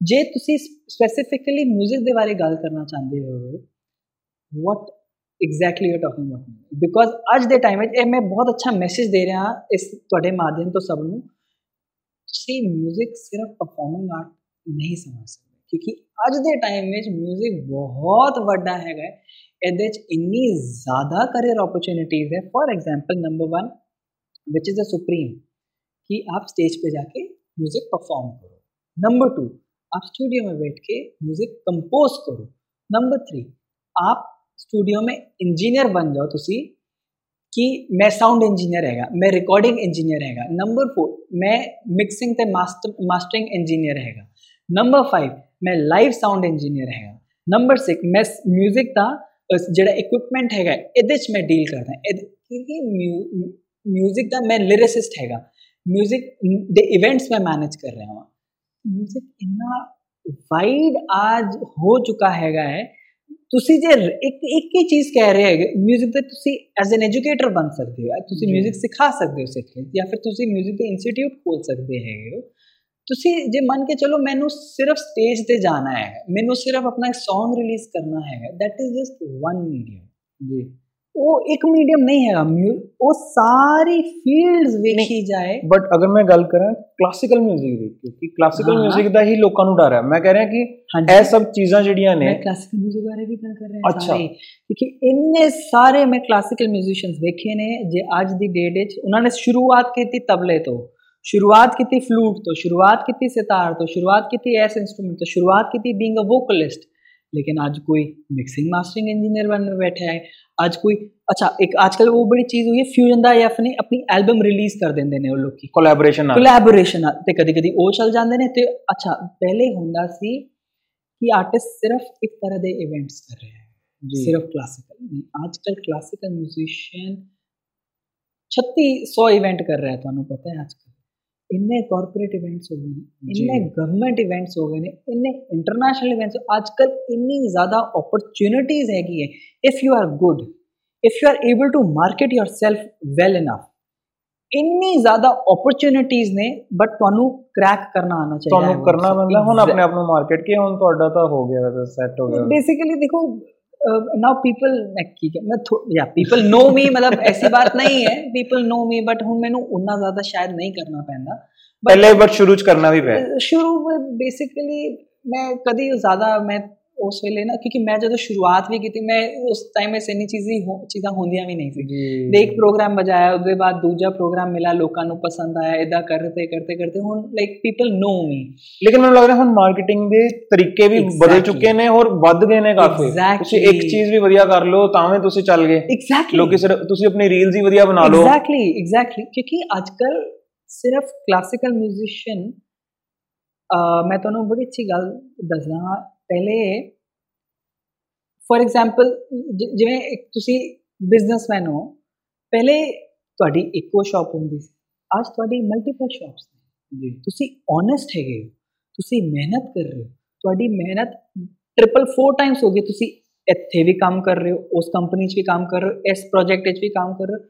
ਤੁਸੀਂ ਉਸ ਪ੍ਰੋਜੈਕਟ ਤੁਸੀਂ 4 ਟਾਈਮਸ ਮਿਹਨਤ ਕਰ ਰਹੇ ਹੋ ਤਾਂ ਹੀ ਤੇ ਤੁਹਾਨੂੰ 4 ਟਾਈਮਸ ਸਕਸੈਸਫੁਲ क्यों क्लासिकल म्यूजिशियन अपने आप को एक जगह रिस्ट्रिक्ट करें? क्यों वो क्लासिकल इवेंट्स तो करे ही करे लेकिन एजुकेट भी कर सकता है लेकिन क्यूरेटर भी बन सकता है लेकिन ऑर्गेनाइजर भी बन सकता है। मतलब इन शॉर्ट बहुत अपॉर्चुनिटीज़ ਹੈਗੀਆਂ ਗੱਲ ਇਹ ਹੈ ਕਿ ਜਸਟ ਲਾਈਕ ਕਿ ਕੋਈ ਵੀ ਫੀਲਡ ਜਿਹਦਾ ਚੂਜ਼ ਕਰਦੇ ਹੋ ਇਹਦੇ ਚ ਵੀ ਤੁਸੀਂ ਇਹ ਚੀਜ਼ ਰੈਡੀ ਹੋ ਕਿ ਜੇ ਵਧੀਆ ਕਰੋਗੇ ਤਾਂ ਬਹੁਤ ਅੱਗੇ ਵੀ ਜਾਓਗੇ ਜੇ ਐਵਰੇਜ ਕਰੋਗੇ ਫਿਰ ਐਵਰੇਜ ਰਹੋਗੇ ਇਹਦੇ ਬਾਅਦ ਮੈਂ ਲਾਸਟ ਚੀਜ਼ ਇੱਕ ਇਹਦੇ ਨਾਲ ਕੰਕਲੂਡ ਕਰਨਾ ਚਾਹੁੰਦਾ ਹਾਂ ਭਾਵੇਂ ਤੁਸੀਂ ਹਜ਼ਾਰ ਚੀਜ਼ਾਂ ਕਰੋ ਲੇਕਿਨ musician always want to be a performing artist ਚਾਹੇ ਉਹ ਜੋ ਮਰਜ਼ੀ ਕਰੇ ਸੇਮ ਇਜ਼ ਵਿਦ ਮੀ ਚਾਹੇ ਉਹ एजुकेटर बने म्यूजिक का चाहे ऑर्गेनाइजर बने चाहे वो मल्टीपल प्रोजेक्ट्स करे जो मर्जी करे लेकिन वो चाहता ਪਰਫਾਰਮ ਕਰਨਾ ਪਰਫਾਰਮ ਕਰਨਾ ਹੀ ਹੈ ਲੇਕਿਨ ਅਗਰ ਤੁਸੀਂ ਪਰਫਾਰਮ ਤੁਹਾਡਾ ਇੰਨਾ ਅੱਛਾ ਹੋਲਡ ਹੋਏ ਤੁਸੀਂ ਇੰਨੇ ਤੁਸੀਂ ਸਕਿਲਫੁਲ ਪਰਫਾਰਮਰ ਹੋਏ ਤੁਹਾਨੂੰ ਹੋਰ ਕੁਝ ਕਰਨ ਦੀ ਲੋੜ ਹੀ ਨਹੀਂ ਹੈਗੀ ਤੁਸੀਂ ਉਹਦੇ 'ਚ ਹੀ ਚੱਲ ਜਾਓ। ਜੀ। ਡੈਫੀਨਿਟਲੀ ਚੱਲ ਜਾਓ। ਜੀ।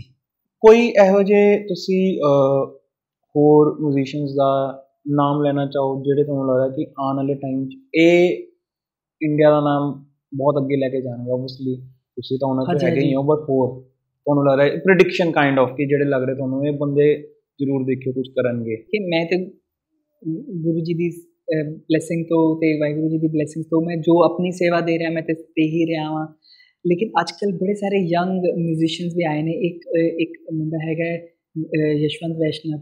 ਉਹ ਤਬਲਾ ਵਜਾਉਂਦੇ ਨੇ। ਉਹ ਬਹੁਤ ਅੱਛਾ ਤਬਲਾ ਵਜਾ ਰਹੇ ਨੇ। ਤੇ ਅਭਿਸ਼ੇਕ ਬੋਰਕਰ ਜੀ ਹੈਗੇ ਨੇ। ਉਹ ਵੀ ਯੰਗ ਹੈਗੇ ਨੇ।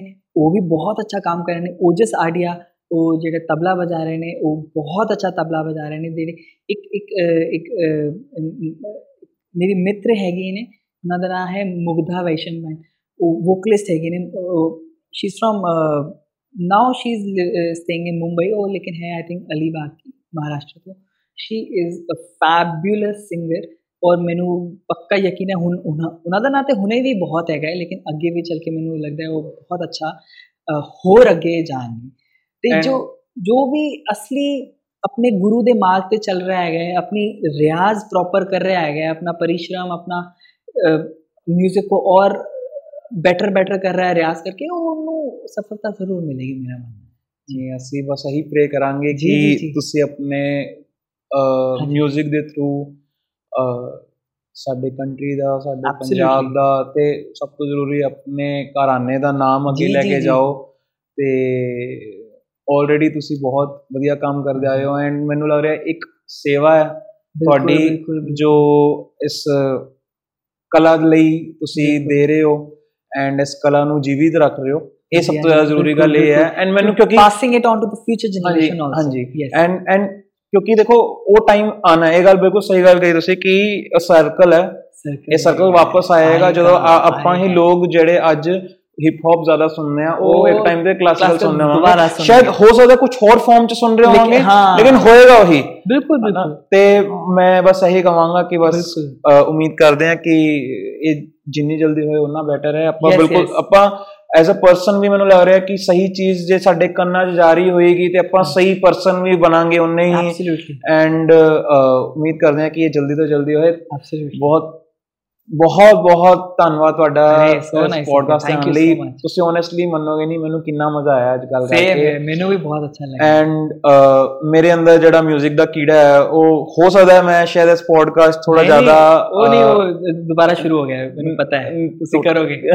ਨਹੀਂ ਤੁਸੀਂ ਹੁਣੇ ਵੀ ਕਰ ਰਹੇ ਹੋ ਮਿਊਜ਼ਿਕ ਮੈਂ ਤੁਹਾਨੂੰ ਦੱਸ ਰਿਹਾ ਪਿਛਲੇ ਪੋਡਕਾਸਟ ਤੇ ਫਿਟਨੈਸ ਐਕਸਪਰਟ ਆਏ ਸੀਗੇ ਹਾਂਜੀ, ਉਹ ਹਾਂਜੀ। ਕਹਿ ਰਹੇ ਸੀ ਬਸ ਹੁਣੇ ਪੋਡਕਾਸਟ ਹੋ ਗਿਆ ਹੁਣ ਤੁਸੀਂ ਫਿਟਨੈਸ ਵੱਲ ਤੁਰ ਅਰੇ, ਪੋਗੇ ਵਾਹ, ਵਾਹ। ਠੀਕ ਹੈ ਹੁਣ ਤੁਸੀਂ ਅੱਜ ਕਹਿੰਦੇ ਤੁਸੀਂ 뮤직 ਵੱਲ ਤੁਰੋਗੇ ਮੈਂ ਸੋਚ ਰਿਹਾ ਮੈਂ ਕਿਹਦੇ ਕਿਹਦੇ ਵੱਲ ਤੁਰਨਾ ਹੈ ਸਭ ਸਭ ਵੱਲ ਤੁਰਨਾ ਹੈ ਨਹੀਂ ਜੀ, ਨਹੀਂ ਜੀ। ਬਹੁਤ ਬਹੁਤ ਥੈਂਕ ਯੂ ਬਹੁਤ ਬਹੁਤ ਥੈਂਕ ਯੂ ਸੋ ਧੰਨਵਾਦ ਮਚ ਤੁਹਾਡਾ ਬਹੁਤ ਬਹੁਤ ਅੱਛਾ ਲੱਗਿਆ ਤੁਹਾਨੂੰ ਥੈਂਕ ਯੂ ਸੋ ਮਚ ਜੀ ਸੋ ਮਚ ਥੈਂਕ ਯੂ